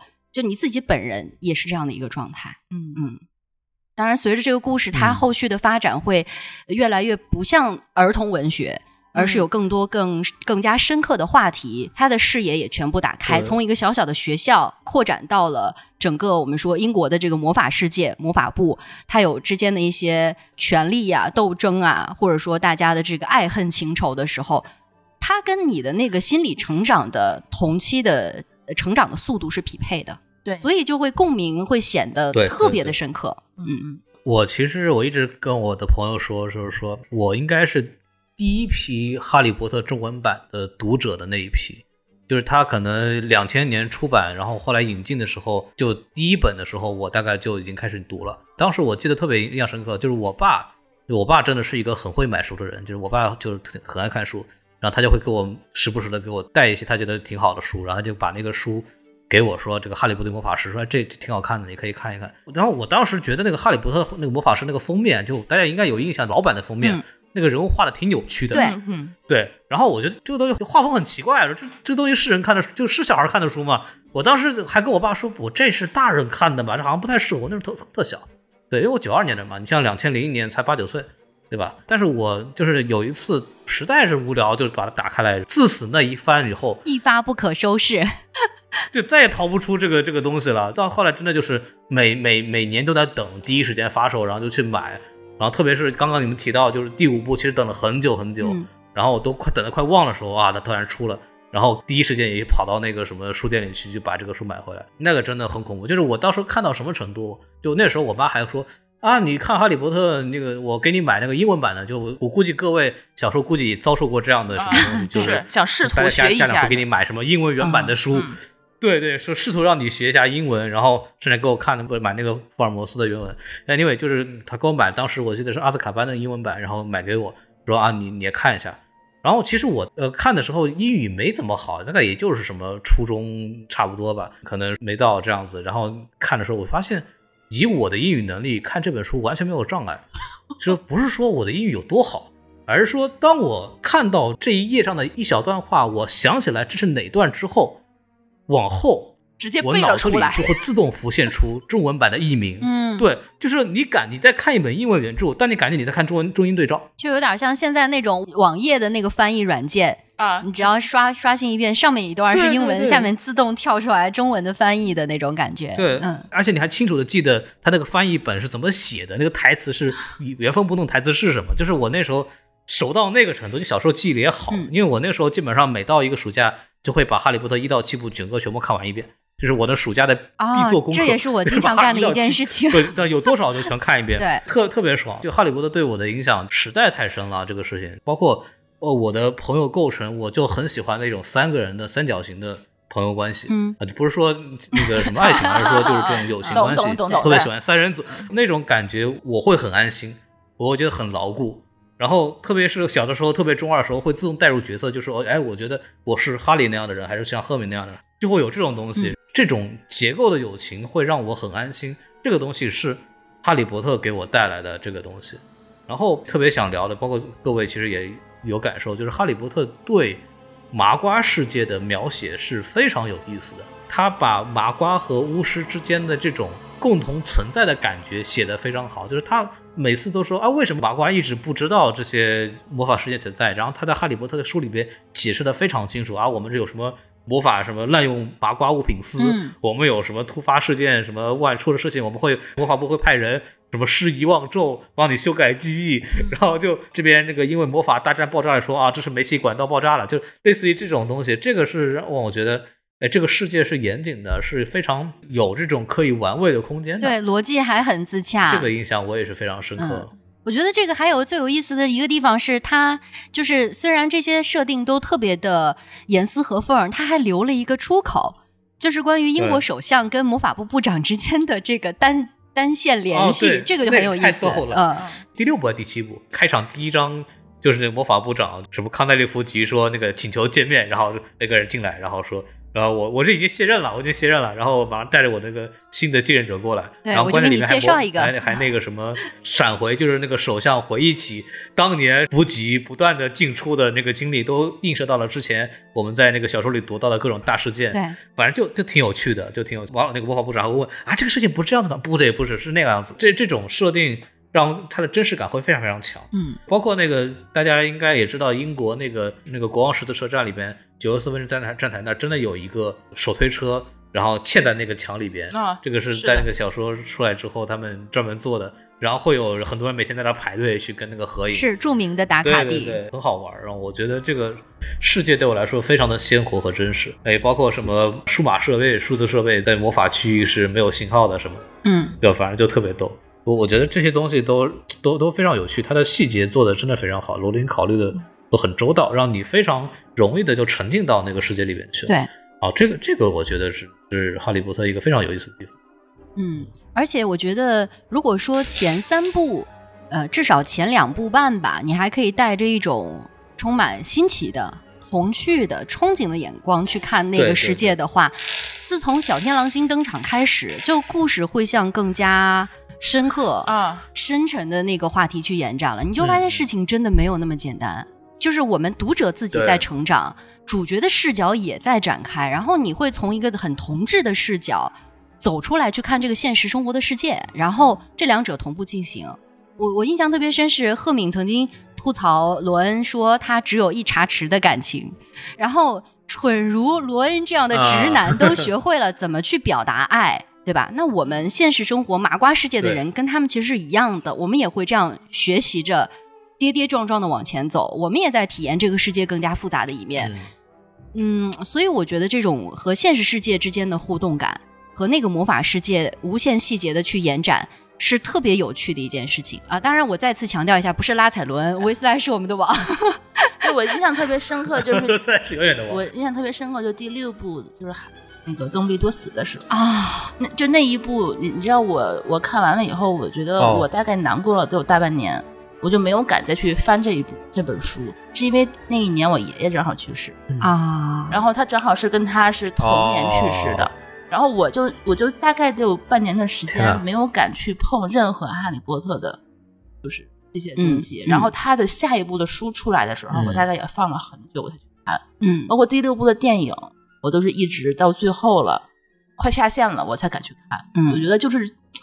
代入感太强了，就是觉得那个难难过那个那个感觉，就是你看到的那个书，你就会觉得自己非常非常，就像是水草攥住了你的心脏的那种感觉。对，因为我觉得《哈利波特》的整个的世界，他对死亡的探讨其实很深刻，嗯，对吧？比如说，只有直面过死亡的人才能看得到叶奇，对吧？可以掌控用叶奇尾巴毛做的 这个魔杖等等，对吧？觉得他其实比你更幸运，他是能够看到死对过人的，他们还是可以回来的。他是可以通过各种的方式还跟你对话，但是你在现实中其实是没有办法。是，但是我觉得他也从某种方式，告诉了我们面对死亡的一个办法，是对吧？我们其实跟主角一样，一起经历过很多特别惨痛的死亡。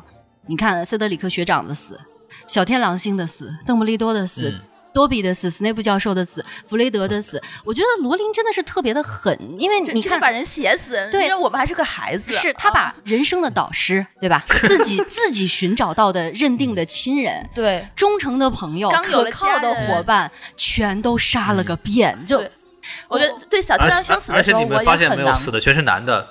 哦，对哦。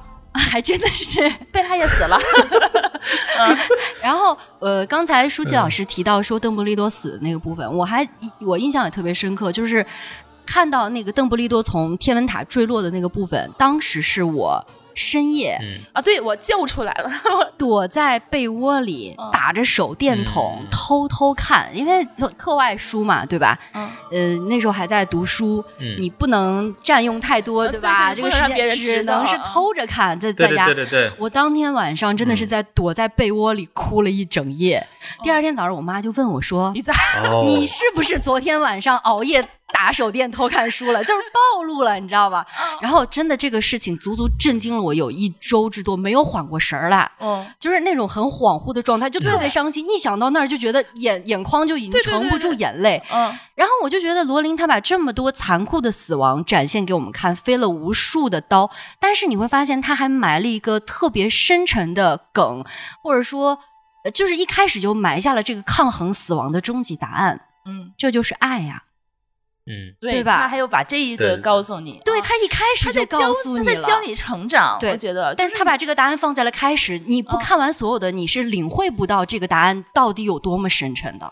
所以说，你可能回头看的时候，再嗯再去反复的去读，你就会觉得这个东西从一开始，他就会在教你，对，教你怎么去长大，教你去面对这些事情。嗯我们从那么小的时候就开始去学着去面对它。嗯，包括你跟朋友之间的这种冲突，比如罗恩跟哈哈利之间的那种哎打架嫉妒，对呃，发生了冲突矛盾，对会怎么去解决，其实里面都有讲。对他怎么去、嗯去跟朋友去沟，就是去交心。对，嗯，然后我觉得就这些事情的话，嗯都是他们去在教会我们。我觉得嗯可能我们的当时上学的时候，老师、我们家人也没有去有用心的去教我们这么多东西。或者他们没有意识到这些需要教给你。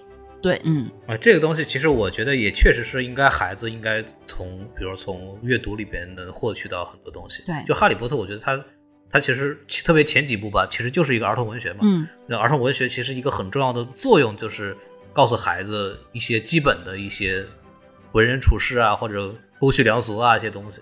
对这方面来说，其实它是一部非常非常优秀的作品。对，然后我还记得，就是他对那个感情的那个描写，尤其是第五部吧，就是哈利波特和秋张约会，啊，然后就约会的很失败，然后哈利波特完全一脸懵逼回来，怎么回事？就淋着雨，然后湿的袍子，然后呃走进了格兰芬多休息室，然后开始就开始找赫敏说，哎，这到底怎么回事啊？然后赫敏跟他哒哒哒哒哒哒哒哒哒哒分析了一大堆，然后那个哈利都听傻了，什么？他竟然有这么多的心思？然 后然后赫敏就白了他一眼。对，我觉得那个地方就写的特别的，就是有生活。嗯，对，嗯很多人对这种就是男女所谓心理上的差异啊，什么东西，我觉得里边都有很细致的一些描写。包括那个我特别印象很深的，就是罗恩对哈里的那种嫉妒，嗯，就是那一段描写是很好的。就是当你身边有一个各方面好像都很优秀的朋友，你好像是他最好的朋友，但是所有的风头好像都在他那边，他能够去找罗恩的这个角度，我觉得是也是非常好的。对，就罗琳对这个孩子的这种内心挖掘的还是比较的透彻的，所以我对罗恩是很有共鸣的。我就觉得啊、罗恩韦斯莱真的是我的王子，嗯真的真的是一个很好的角色。然后前呃，刚刚还有一个问题就是，呃，罗琳其实很会埋梗，对，我我觉得是，就是包括最典型的一个案例，就是第七部里边他找拉文克劳的冠冕，那个冠冕其实在之前的小说里边，当哈利波特第一次进到有求必应屋屋的时候，他其实是看到了这个冠冕的，是的，但他当时并不知道那个就是拉文克劳的冠冕。罗琳在里面埋了很多有意思的细节。包括那个把所有学院的幽灵之间的那些呃前朝几代的爱恨情仇全部都串联在一起，我觉得哇，这个真的太厉害了。雪人巴罗和那个什么海莲娜女士，嗯，而且我是觉得他写一本小说，这一部小说七部，他前前后后写了都有十年了吧？他就是能够从第一部你再回去看，还有很多嗯最后的两部的线索，对他都已经在埋出伏笔来了。对，说明他其实在之前写的那些点嗯点滴滴的那些小细节的时候，就已经构思好后面会发生什么事情。那这一整套的世界观，这一整套的体系，其实是一个非常完整的这么一套东西。嗯，他他就是写所有东西都已经在脑子脑子里构思好了，感觉当时写的时候就很惊讶，就是说他能够，嗯，大纲其实早就已经有好了，啊他只是每天每一年往里填细节，之前早就想想好那些细节往里填，嗯，就丰富起来就可以。但是从罗琳后续的一些他的呃，就是注释的小文啊或者说他后续的一些解释，你会发现，当一个作者拥有对这个作品的绝对主导权的时候，有的时候是会触怒一部分读者的。因为他会觉得这个作者后期的一些考虑，或者他推翻了自己以前的说法，甚至是啊给出了更多的延展，不符合读者本身的一些设想的时候，会有一些比如嗯。比如说，呃，就比方说最大的一个问题，邓布利多的性向的问题啊啊，就很多人会不满啊。哦，嗨，这个现在不是 GGAD 已经成了一个新的，IP 这不热点吗？是呀的事吗？但是有的读者他就没有办法接受这个事情，因为他们会觉得，那那邓布利多这样的话，好像感觉他这么多年对于哈利的关照和关爱似乎变了味道。我说，嗯，这你是不是这个怎么想太多对了我也是这样想的。那也那也嗯不至于，那也不至于。那那还这这帮人就跟很多那个当时看蝙蝠侠的人说，蝙蝠侠对罗宾的感情并不单纯一样。当年那个美国当时真的反漫画的时候，那个心理有一个心理医生。那个就说美国漫画必须得禁止，为什么？这个美国漫画在在传递娈童的概念，说哪哪里传递的？就是蝙蝠侠和罗宾他们的关系一定非常的不正常哎呦。都是脑补。他们就拿蝙蝠侠、罗宾的关系再去做，当时是真的作为美国开始对漫画进行审核的一个导火索嗯。啊，就就就扯远了，反正就特别有意思。其实我们会发现，很多的这个故事的主角，他都需要一个人生导师的存在。只不过这个导师投射成是一个什么样的形象，这个导师本身是一个什么样的人，在很多以往的作品当中是不需要讨论的。他只需要是一个高高在上的长者，一个很慈祥的人，一个很温暖的人，一个有指导性的，让我们看着他的背影的人，这样一个人就好。但是没有人会去探究他本身是一个什么样的人，他有什么样的故事。他不能有任何缺点，对那他就是完美的。对，嗯我觉得去探寻这样一个人，他是怎么样能够变成一个人生的导师，也是一个很有意思的故事展开啊。比方说邓布利多的故事，对吧？前段时间不是这个《神奇动物三》的名字也定了，就叫《邓布利多的秘密》吗？啊，真的吗？对，已经定名了。然后大家都说，嗯，这个系列的主角不是纽特吗？邓布利多要出啊场了。嗯，对，当时我在看《神奇动物》第一集的时候，我就当时就说，这个的高潮重点难道不应该真的就是格林德沃和邓布利多的那场战争吗？嗯，那么这个纽特到底是干嘛的呢？对呀、他在里面出现什么事、什么故事在里面？对嗯，纽特学长委屈，他跟哈利波特我觉得很像，他是邓布利多的一个棋子。斯内普跟那个那个邓布利多不是在那个冥想盆里边，那个哈利波特看斯内普的回忆的时候，嗯里面有一句说。斯内普就是说：“你难道我们花了那么久，就是为了让他死掉吗？嗯这这这跟我们养一养一头猪有什么区别吗？”对然后邓布利多说：“那我们的作用其实让他坦然的面对死亡。嗯就其实纽特跟哈利波特其实很像，完全就是一个被邓布利多用的妻子。到他后来背后的老大还是邓布利多。嗯我觉得这个简直是所所以你们猜测一下，邓布利多会以什么样的形式登场呢？就是说，纽特到底跟他是什么关系呢？就是师生啊。纽特是邓布利多的一个学生，啊，那个格林德沃都发出了那个欧洲醋王的怒吼，就是、啊然后就是因为你被这个邓布利多偏爱什么的，就这样的台词都有，嗯，嗯就很值得品味。嗯，我应该再去看一遍那个电影。我我真的很担心《神奇动物三》的时候，这个片子国内真的能上映吗？嗯不上映的话，可能会有人造反吧？那我只能去到处要资源了，我一定要看。他如果对同性的这个东西这么琢磨的话，真的有危险。而且我感觉以现在海外的这种趋势来讲的话，五步之内不出柜，邓布利多跟我姓，好吧？对，就 就就真的是这个样子。这个我觉得真的有点风险。到后来如果真的出柜了，国内怎么上的？但是我觉呃得我都开始他在想他可能作为一个叫 global movie 的话，这方面应该不会挑明吧？你可能会以比较隐晦的方式嗯去展现。因为他这个事情，他其实没有在原著或者就跟那个其他的。任啊何资料里头。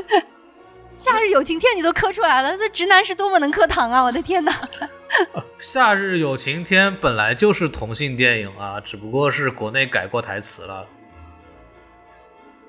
啊，那我看错版本了，你们不知道吗？不知道。呃，就就他他本来他本来其实影射的就是同性内内容，而且这个在国外还有点争议，就是说我们我们我们应不应该在未成年的时候就在宣扬这个同性的问题、嗯，啊？这个在海外其实也有一些争议，但是基本上明眼人都能看出来这个片子是带有同性的倾向的。啊，这个扯远了，扯远了。以至于国内过审的时候，其实改了台词。嗯，对，其实邓布利多这件事情，他也没有在任何官方的资料里头有有在书里里头就是没有书书里面没有说，但是作者的解释是明说了的。对，但是他的就是其他的一些资料里头没有说，我觉得他不太可能在在一个电影里他就会说的这么明白，因为就是老师在国外的一些著作里面，他们都是不结婚也不谈恋爱的，一些学者长者们的这些形象。哦，还有这样的说法，，对他们老师们，他们都是不结婚住学校的嘛，都是单身的状态。所以都是 gay 呗。嗯，就不会说是他们有这方面的倾向，可能也不会特别详细的去介绍他们的感情线。包括哈利波特的老师们，其实你自对己眼睛的话，他们也是不回家的，都是住学校的嗯，啊。嗯，当然斯内普除外啊，他是有感情线的。就说我觉得他可能不一定会，就在感情上那么琢磨啊、我觉得他不会是一条主线，或者嗯是去着重去说的事情。我也是猜测他可能会以一种比较就是怎么说呢，隐晦的方式去透露这件事情。哥们儿啊，这兄弟情啊，不不不不不，这在第二部的时候就已经有这个谷仓的那个牢不可破的誓言的那一部分了，血咒的拉拉小手啊什么的。就是会有吧手掌 相对什么的，嗯哇，那个场景真的是，嗯，磕磕死了，磕死我了。所以这个东西真的是有个问题啊，就是从第一部的时候就知道说，邓布利多的一大功绩是打败了格林德沃，嗯但是我估计刚刚我们讲的这两个人是有这种永不背叛的这种所谓的血咒的这种羁绊的。对那那么到底这场战争是怎么完成的，就非常的有意思了。估计在就纽特在里面扮演的一个一定是这么一个角色，就邓布利多借刀杀人。哇，快去写剧本吧！我估计这他们两个人一定是有有那个血咒的这个协议的，就是我们两个应该共同完成目标，我们互相不背叛我们的这种友谊或者情感也好。所以我现在觉得真的很期待这个最后那个大战它怎么收场。嗯，对这个这个事情就就，但如果他最最后大战真的是用一种很离谱的方式轻描淡写的结束了，我这估计我要我要我要掀桌子了，这个受不了。等了半天，谁关心神奇动物在哪里？我们就关心邓布利多和 格林德沃的大战，好吗？不，准确的说是关注他们年少轻狂时的写作友情（括号爱情故事 哎，你说这次罗琳为什么他不像之前的套路一样先出书再出电影？那非得先把电影都拍完了、）嗯再说以后的事儿，来不及写，对啊没空了是吗？电影多挣钱啊、而且电影是一个最大化扩大它这个 IP 影响力的一个方式。书的话，它还有周期，嗯而且有门槛。人，我怀疑罗琳是不是还能像当年那样写出那个东西来了？我觉得他也很，因为反正神奇动物那个剧本写的稀烂，嗯，也是不能看。我觉得他可能也是为了了保票房吧，因为书现在可能盗版的方式也太多了，大家可能去买书的人也现在哎怎么说，书也不太有人看了。对，嗯，啊对，还是对，这也期待，是一个核心。但我还是期待他以哎后能够出书，这几部电影都拍完之后，我期待就是可能他就不写了，然后能交给更有能力的作者去做其他的补完的东西。嗯，我觉得这也是一个比较合理的方式。嗯嗯嗯，因为我我还挺爱看杰克罗琳的文字的，就是因为除了这个哈利波特的小说之外，他 Pottermore 上写了很多的设定啊，或者写了一些小的片段故事啊什么的，还是挺有意思。比方说他在他的设计里边，哈利波特家里不是很有钱嘛，嗯然后他们这个祖先怎么发家致富的呢？是发明了一种让头发非常服帖的药水。啊但是反观我们小说里边，我们知道哈利波特的头发是任何药水都搞不定的。他的头发永远不服帖。对，但是他的祖上就是因为发明了魔法定发啫喱而出名的。这个这个在神奇动物里边是有证据的，就是在神奇动物一里边，不是前段时间前面那个为了说格林德沃的事情，贴了很多那个《预言家日报》那个报纸嘛。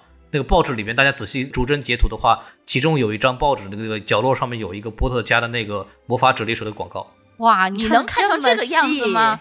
哦，你惊我都没有 注意哎。对对，这个这个，反正网上也都有。当时我还写过一个写过一个帖子，就是分析预告的时候讲过这个事儿，就是波特家族祖上是干这个事儿的。然后 port more 里边其实也有写，就罗琳的这些文字还是很有趣的那些设定。但是我还是特别期望像像星战一样，就是星战当卢卡斯把这个 IP 拍成电影拍出去之后，其实它里边因为也是一个很大的世界观，它有大量的作者。呃，去帮他去填充写什么前史后史，写不同星球的不同生物的发生的故事啊，这个这个是我很期待的。但但目前为止，哈利波特感觉罗琳是一个收得很紧的人，对他到现在为止其实并没有除了那个倒霉孩子那部剧吧，再也没有授权其他的人去做可能衍生的故事了。这个我其实我也觉得这个也是可以去讨论的一个点，就是大家会期待哈利波特之后的故事会有什么样的新的方向，包括你们会觉得，哎，有哪些部分你特别希望能看到展开的描述的一些内容。嗯，我的其实刚才已经说了，有一大期待就是邓布利多年轻时的嗯写作友情（括号爱情故事）。这个神奇动物在哪里系列已经已经有在做了。还有就是之前也提到的，就是呃已经开发了英国和美国的魔法世界，对吧？那么。提到了这个，对，就是欧洲的几个学校。那么我们亚洲的内容能不能再展开一些？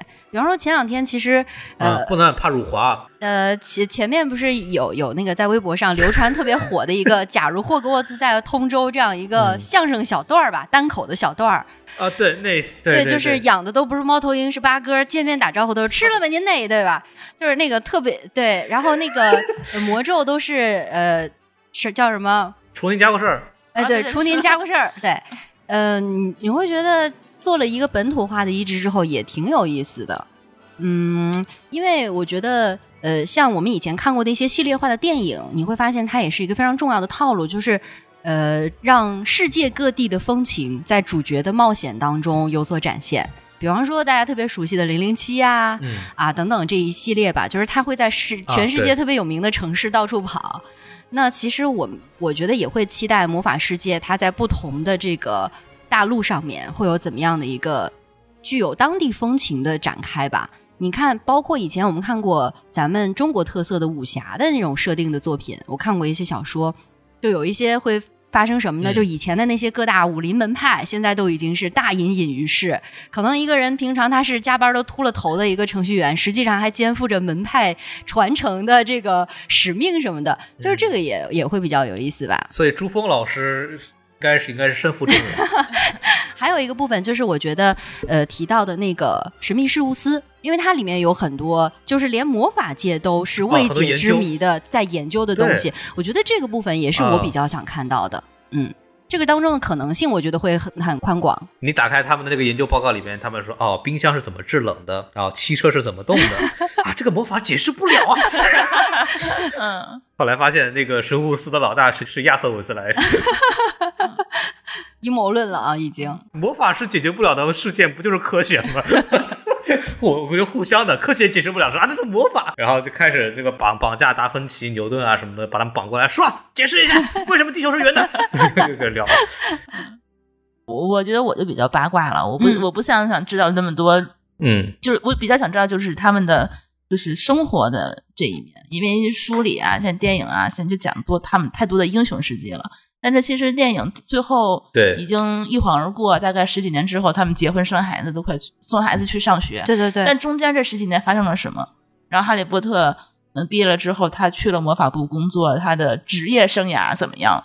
是不是在光环之下一直就是步步高升啊，或者怎样？他有没有一些其他的一些烦恼？或者他们都在忙什么？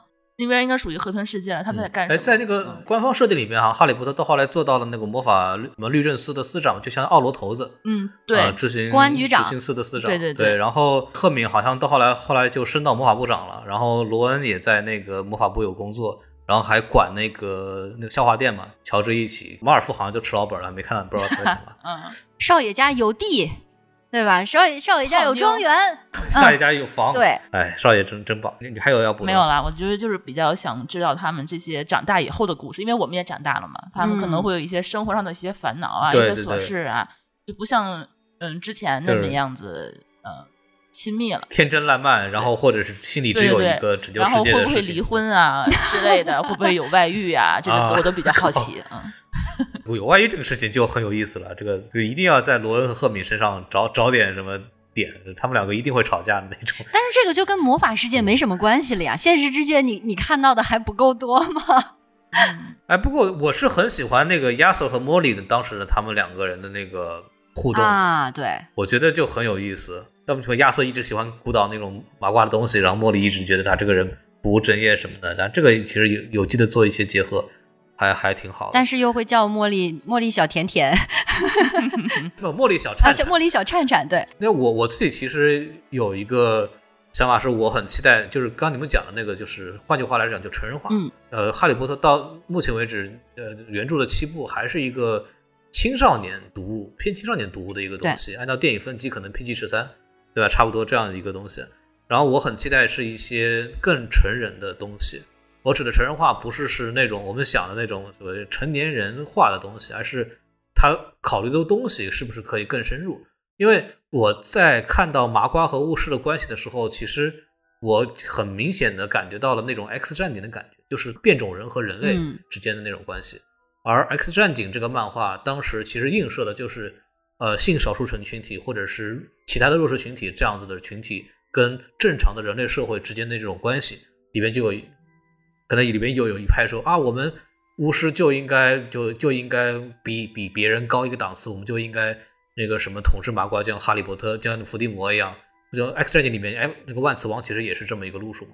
然后或者像那个 X 博士，就是说啊，我们可以跟人类生活，正常人生活在一起。像我们一般就是邓布利多这一派的这么一个，我们要我要爱护麻瓜，我们要跟麻瓜就形成一个很好的这种互动关系啊。这种东西，我觉得在哈利波特的原来的小说里边还写的不够，还写的不够。就是这个，我很期待，如果。有后续的新的故事的话，呃，偏成人化的讨论可能会讨论更多这样的一种关系。其实这个东西跟现在的整个世界范围的社会思潮其实是有贴合的啊。这个我觉得其实是我很期待对我去去聊的一件事情。我我比较同意你的这个观点啊，就是因为我之前一直觉得他《哈利波特》无论写的是多么。呃，复杂的这么一个社会体系，但它其实本质上来讲，我觉得还是一个儿童读物。嗯，就是因为它塑造的这个体系里面，它这个世界观还是一个非黑即白的一个世界观。对，它要么就是一个正派，一个一个反派，然后反派呃要统治世界，然后我们正派然后战胜了邪恶。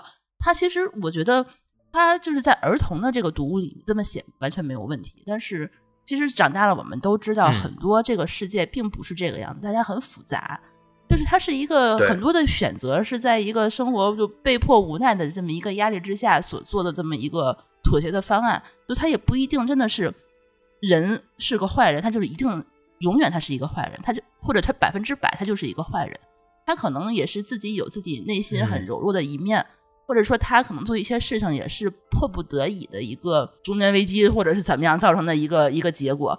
我是觉得他在这一方面对人性的探索，其实还并不是说非常非常的到位，所以我是觉得我我比较期待，就是说他有句话就怎么说，就是说成人的世界哪有对与错，都是既得利益嘛，都是选择。所以说，我是觉得我很期待他能够在这方面有一些呃更深入一些的一些延展。就我比较喜欢他后来就是。那本书叫什么？就杰克罗琳其实又写了一本叫什么？偶发空缺，想起来了，这本小说。那那本小说其实他其实对这方面写就会稍微好一些，就不再只是一个单纯的儿童读物了。因为我我自己其实还有一个东西，我觉得还挺挺挺想了了解到，就是哈利波特这个人，其实他成为了这个世界的救世主。那么。这个问题就很大了，就是他儿童的时候，其实他并没有真正的成为救世主，他他整个学生时代就是被一直被说啊你是救世主啊你很有名啊你把哈利你把伏地魔干掉啊什么的，然后哈利波特说啊我不知道啊这个是个偶然啊，然后其实我也没有干什么呀，大家他跟这个事情的关系没有那么大，然后大家对他的这种认知也没有说到那个程度，但是第七部结尾的时候，那他是在众目睽睽之下，在整个巫师界的众目底下，他在一对一的情况下把伏地魔干掉了。那之后呢？他的人生会是什么样子？这个我就觉得很有意思。就是某个社会的救世主的形象，他会面临什么样的问题？嗯，那他会他会从此一蹶不振吗？他会就彻底放纵自己吗？他会怎么？他会被莫名其妙的推上一个他不应该在的位置？比方邓布利多说：“我永远不能触碰权力。”那那哈利波特有没有可能？就是如果魔法世界如果选总统的话，那哈利波特是不是高票当选呢？嗯。对，就是这些东西，我觉得都是可以去深度的去聊的，因为这个东西让我想起了那个曾经那个这个 S N L，就是那个周六夜现场有过一次恶搞，就是哈利波特在那个设定里边，它是一个小的喜剧短剧嘛，然后在那个设定里边，呃，那个 Daniel 他是直接亲自演的那个小小喜剧，他就演哈利波特，然后他扮演的哈利波特是什么样子的？就是。杀死伏地魔是他这辈子干过的最后一件值得被人知道的事情啊！从此以后的人生都在走下坡路。故事里就是他就赖在城堡里不走了。他每年就跟新的学生说：“你看，我是哈利波特，我做了这样这样的事情。当年我们怎么怎么样，开始说古。”所有人都开始特别讨厌他，就是说：“啊，你不要再说了，我们知道了呀。你们每天每年就说这些东西，有没有有什么有什么意思吗？对吧？就是他这个小短剧讲讲这个事儿，然后这个东西我就觉得是一个很有意思的点，就当人被。呃，声明给异化了之后，他会成什么样子？那么从目前为止设定的正史说，哈利波特其实一路就是成为了奥罗奥罗办公室主任啊，怎么怎么样，他还是一个正常的职业的发展道路的这种情况。但实际上，是否可能会有一个新的可能性，就是他其实他的人生走错了很多的方向，甚至成为了一个新的大家的对立面，甚至他有没有可能一个人可以影响影响到整个魔法部的决策？就跟我们看 DC 漫画里边有一个设定叫红色之子嘛，就超人成为了。呃，苏维埃政权的统治者，那他可以彻底统治整个地球的这样的话语权。是你们总统能不能选举，都得听我的，我说了算才算。如果他是这样的一个情况，那这个东西又很有意思了。就我觉得就是很期待有这样子的类似的内容出现嘛。对，包括还有一个东西，我觉得特别想知道的就是那个第一次巫师战争。就是哈利波特的父辈第一代凤凰社他们的故事啊，这个我觉得也是很值得去聊一下的一个东西。整个哈利波特这个故事线其实跟二战是完全映射的，就跟那个整个的西方的战争历史完全映射的，包括伏地魔跟希特勒的这种对应关系其实非常的明显。他两次巫师战争其实也是分别对应了第一次和第二次这样世界大战。那么第一次的故事到底是个什么样的故事？啊，他们哈利波特的父辈们当时是什么样的一个故事？包括哈利波特。第六部那《空想王子》里边，其实也提到了詹姆波特和小天狼星他们几个人在学校里边很快乐的玩耍的故事。这个其实。拍成一个剧也是一个很有意思的这么一个校园的这么一个对，包括一开始说他们的老三人组，就是实际上是四个人。当时在学校，你可以说他们快乐，但从某一个侧面来讲，他们是校霸级的这种人物，对吧？其实挺飞扬跋扈的，就简直就是玻璃啊！对，那那怎么最后能够有一个转变，对吧？嗯，从那样一个不可一世、飞扬跋扈的状态，变成到莉莉伊万斯都可以认同詹姆波特，对吧？还跟他结了婚。嗯，就是这样一个过程，我觉得也是比较有意思的。嗯，包括刚才孔老师讲到说那个主角。当他没有了一层伪装的时候，他会怎么样面对权力？因为我们以前看到的一些超英的电影，其实这些超级英雄他们有另外一个身份可以隐藏自己的，嗯，对吧？这个超人肯特他戴着眼镜就是那个小记者，那蝙蝠侠我只要躲在我的庄园里，我就是一个富豪，呃，只有我在穿上我的战袍的时候，披上我的那个风衣，我的裤衩外穿的时候，那那一刻我是以一个另外的 短暂的变形的形态去面对这个世界。界的其他时候，我只是一个普通人，我隐藏在大众当中。但哈利波特他没有完全没有这样的呃伪装，嗯，他没有另外的身份可以使用。他对他的异化会是什么样？我也确实比较期待。他可能以后就从此没有个人生活，全都是笼罩在英雄主义的这个光环之下。对，人格的话也不一定会。而而且大家可以联想一下，现在的就是很多的，就是就我们各个民族的自由斗士吧，当他们被捧上，比如切格瓦拉，或者是，呃，曼德拉，或者是甚至本拉登这样子，这这样子的这种人物吧。对，就是他们都是在各各民族里边都是作为自由斗士或者民族解放的偶像被崇拜着的啊。在某种意义上来讲，那么他哈利波特其实某种程度上跟他们类似。那他们的结局是什么？他们会成为独裁者。那哈利波特的结局是什么？这个事情就 就就很有意思了。就就这个事情是很可可以可以去。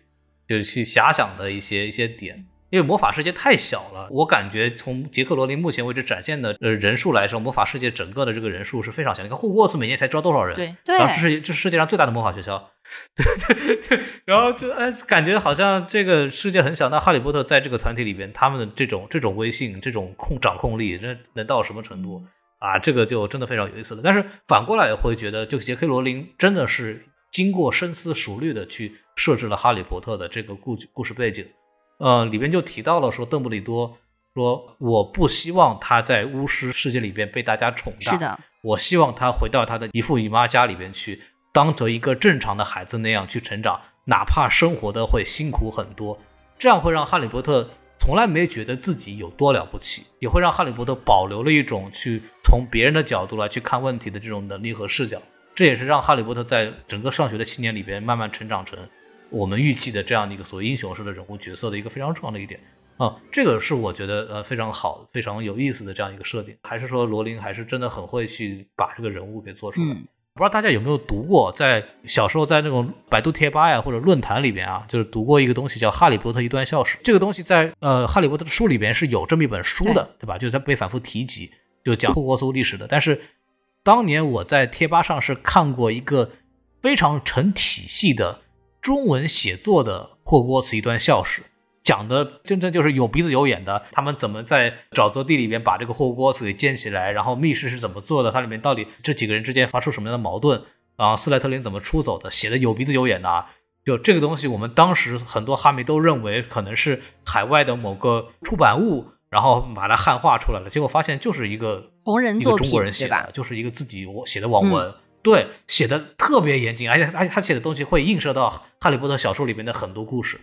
这个东西虽然不是一个正儿八经的官方的出品的东西，但我很期待这个历史能够被拍成一个一个影视作品或者是一个游戏这样的东西。嗯。啊，这个我也是，我也是很期待的。嗯，其实我们大家，我觉得愿望都是挺共同的，就希望这个世界它能够更开放一些，而不是多元一局限在罗琳的那一方小小的设定里面。嗯，是的。说到这儿，会回到我们刚刚聊这个游戏。其实我们刚刚提到一个点，就是你们在玩的时候，你们会说啊，我以为是一个重走哈利波特故事剧情的游戏，但不是，它是一个我成为了霍格沃茨的学生。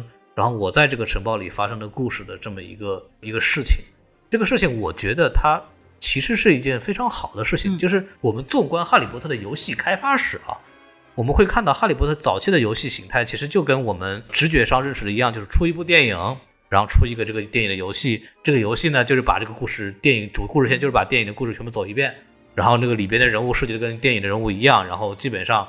呃，什么探索性啊，什么东西，就跟那个城堡那个冒险是一模一样，把故事走一遍。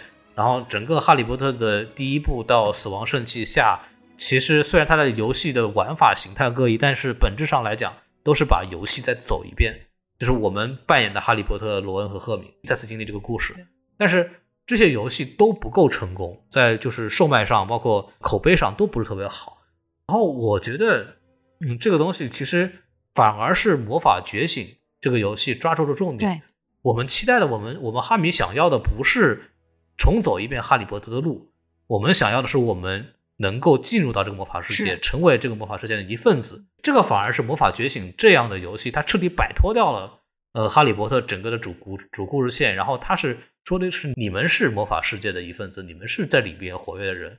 这个反而是我们这些哈利波特迷特别想要、真正想要玩的游戏。这个就涉及到了后面这个事情，应该是二零二二年的时候会有一个 PS 五的游戏叫《霍格沃茨遗产》啊，这个我知道。这个游戏是就主机游戏，这个游戏设定是一八零零年，就是什么十九世纪 那个那个故事。然后你就作为一个学生捏脸的，就是你可以捏脸捏自己的脸进去，然后去整个体验整个霍格沃茨的这种生活、上学啊、冒险啊什么之类的这样的东西。反而这个事情，我觉得可能是哈利波特迷们真正想要的。一种游戏的形式，因为毕竟三位主角的故事，他们会经历什么，每个人都清楚。而如果你自己都讲烂了吗？对，完全进入到一个魔法世界，那个魔法世界你是那么的熟悉，你对它的细节都能够如数家珍。但是你自己会发生什么样的故事，其实你本人都会很期待啊。但是我在里面发现一个非常惊人的点，就是说那个游戏已经把那个预告片放出来了嘛。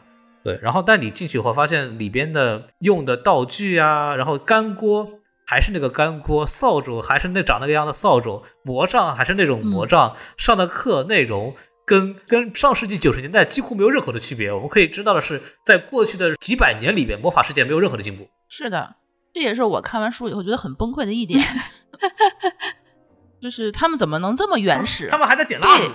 这个太离谱了，烧炭，我这这这这很受不了。这个连汽车都没有。对，以至于大家那个会发现一个问题，就是当斯内普教授在课上用 PPT 的时候，我们麻麻瓜疯狂了。我说斯内普是一个现代教学的典范，别人老师不用 PPT 的，斯内普用 PPT，别人还在用写羽毛笔呢，那 PPT 都上来了。对，这个简直是。包括以前我们看到那个《预言家日报》上会动的图片的时候，现在人手一个手机，对吧？你随时在刷短视频，在进行各种的娱乐，那。魔法世界有没有再更往前走一步呢？对啊，他们这样会被淘汰的，世界遗忘了。怪不得魔法世界越这个越来越缩越小，对吧？对呀，嗯，这是有有原因的。我曾经写过一篇给某某个媒体平台做过一个专题，我是自己设计的一版《预言家日报》，写的就是魔法世界如何看待麻瓜世界把《哈利波特》拍成电影这件事情。好有趣。然后我 我在里边做了一个设定，我在里面做了一个设定，就是说，呃，包括环球影城的建立，包括《哈利波特》电影和小说的成功，这件事情是有魔法部在刻意助推的。然后当时的魔法部部长就是赫敏，他同意的，授权的。赫敏是一个麻瓜出身的人，在吹风。对，他其实是在刻意的模糊化魔法世界跟麻瓜世界的关系，这是第一个。第二个是。当魔法世界以哈利波特这样的形式出现在麻瓜世界的时候，这个麻瓜对魔法师的对魔法的这种拥抱程度就会非常的高，它不会出现中世纪那样的就是麻瓜和魔法师的对立那种迫害的关系，这是下了一盘大棋，是一个舆论战。我对，我然后我觉得我们的所有的入学通知书也是赫敏发的，我们都是被他们遗落在麻瓜世界的孩子，终于要开学了，他在叫我们回去。对，然后我里边还提到了一个一个细节，就是说霍格沃茨的学生已经呃强烈的要求霍格沃茨开放数码产品的使用，因为这个电子书啊什么的实在太方便了。对，以后再也不用抱着一本妖怪们的妖怪书被咬到手了，还得去图书馆借书，现在都 Kindle 了，好吧？最离谱的是什么呢？就是大家还记得那个。罗恩他们为了这个让论文更容易通过，他们把字儿写的特别大，为了满足那个时长，因为他们那个论文长度是按照皮尺来测，他们那个 是按长度算的。对，我然后我在那个里边就是说，这个就老师们开始意识到，就是斯内普教授的 PPT 教学有多么的先进，这是第一点。第二点，他们意识到就是。电子文档里面的数字数这个功能啊，比这个拿尺子量那个魔法效率量皮纸要科学多了。我是觉得他没有做到那个技术迁移。你看火点地图上都能够实时显示人在哪里，对吧？把这个功能迁移一下到那个论文羊皮纸上的字数显示，其实就是这么一步，他们没有跨越。现在火点地图现在也很好做了，现在 Find My Find 都有了呀，iPhone 都可以做到了。对呀，没必要用那用那个地图了嘛。嗯。真是太落后了，需要我们去改变它，需要我们这种新科技的那个麻瓜们 赶快去教他们。啊，我就就是这种这种麻瓜和巫师的这种高度融合是一个大趋势，一定是个大趋势。对这个啊，这个都说远了，这个反正我自己当时开脑洞自己写的那部东西，反正还还还挺好玩的。哎，其实我们今天聊是不是差不多了？其实从游戏开始聊吧，其实聊了很多我们对哈利波特这个 IP 这个世界观的一些想象，或者我们会期待之后会有什么样的产品出现。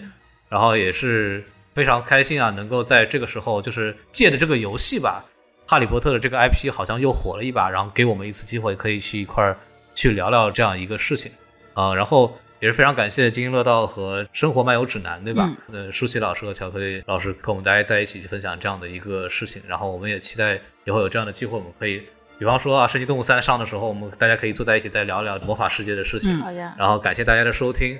呃，欢迎大家去各个平台、各大泛用型博客平台去关注，呃，我们什么电台，然后包括津津乐道，还有呃我们的这个生活漫游指南，然后非常感谢大家的收听，然后欢迎关注我们的微信公众号 S M F M 二零一六，然后可以去加我们的这个粉丝群，然后就可以去呃跟我们对这个魔法世界的很多交流，也欢迎大家可以在这个网上找我们玩儿。你们需要把你们账号公布出来吗？啊，我们是大台，没关系的。那那我们这样吧，如果你们两位同意的话，我们到时候把那个你们的魔法世界的账号的那个可以啊，可以加我们好友，写在那个 show notes 里面。可以。对。呃，或者谁家寝室赋予一个床位，真正活跃的寝室，可以在那个高高频多叫我一声。嗯，只要大家不要嫌弃我太菜就可以。嗯嗯，带我们一起飞。对对，然后呢，我们也是今天节目就说到这儿，感谢大家的收听和时间，让我们跟大家说再见，拜拜，拜拜。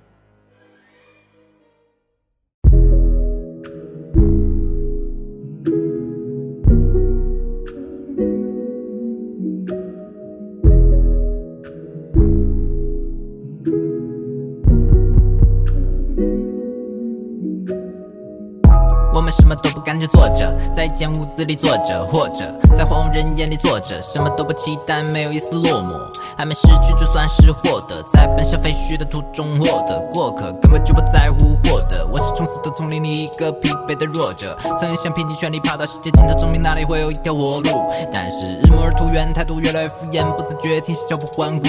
我们流落在错误的星球，像在烟云中感受到了短暂的和睦。关闭语言系统，让你进去流浪，看看河流天空与自己相。归何处？月亮卸下乌云的伪装，注视一片无忧的北方。冷清的光滴在托儿所的回廊，废弃旧工厂在风雪中溃疡。秸秆堆成小山，被爆火烧掉。每家铺满冰面小小路的道桥，百无聊赖的行人路过，一声猫叫。银行职员青年不属于他的钞票。平交道的路标，很多年都没涂过清漆。铁道公没有又暗掉。上世纪的晶体收音机，故乡在北风中瓦解，失去远方必经的痛。生活在疲惫中下野，做一个沾满沥青的梦。我们什么都不干就坐着，在一间屋子里坐着，或者在荒无人眼里坐着，什么都不期但，没有一丝落寞。还没失去就算是获得，在奔向废墟的途中获得。过客根本就不在乎获得，我是冲刺的丛林里一个疲惫的弱者，曾想拼尽全力爬到世界尽头，证明哪里会有一条活路。但是日暮而途远，态度越来越敷衍，不自觉停下脚步环顾。我们流落在错误的星球，像在烟云中感受到了短暂的和睦。关闭语言系统，让你进去流浪看看河流天空与自己相会何处？旷野上冰蓝色的一幕，连接着围墙上的青春。哎，拙劣的诗人刚失去旧爱，可能也不会再有新欢。哎，他翘着装满残雪的脑袋，说年大了没有灵感。哎，开车司机在房间找塞尿，心填了一面冰川。尽管沉默的官府十几年了都没换过新号码，电话也没人打。置办年货的时候，只为自己添了一个新扫把。哎，返乡的生意人终于买了宝骏，换了辆银宝马。迎着阿提交的第二项，攀上不再长高的信号塔。我们什么都不干就坐着，在一间屋子里坐着，或者在荒无人烟里坐着，什么都不期待，没有一丝落寞。还没失去就算是获得，在奔向废墟的途中获得。过客根本就不在乎获得，我是冲死的丛林里一个疲惫的弱者，曾想拼尽全力爬到世界尽头，证明哪里会有一条活路。但是日暮而途远，态度越来越敷衍，不自觉停下脚步环顾。我们流落在错误的星球，像在烟云中感受到了短暂的和睦。关闭语言系统，让你进去流浪看看河流天空与自己相会何处？Yeah。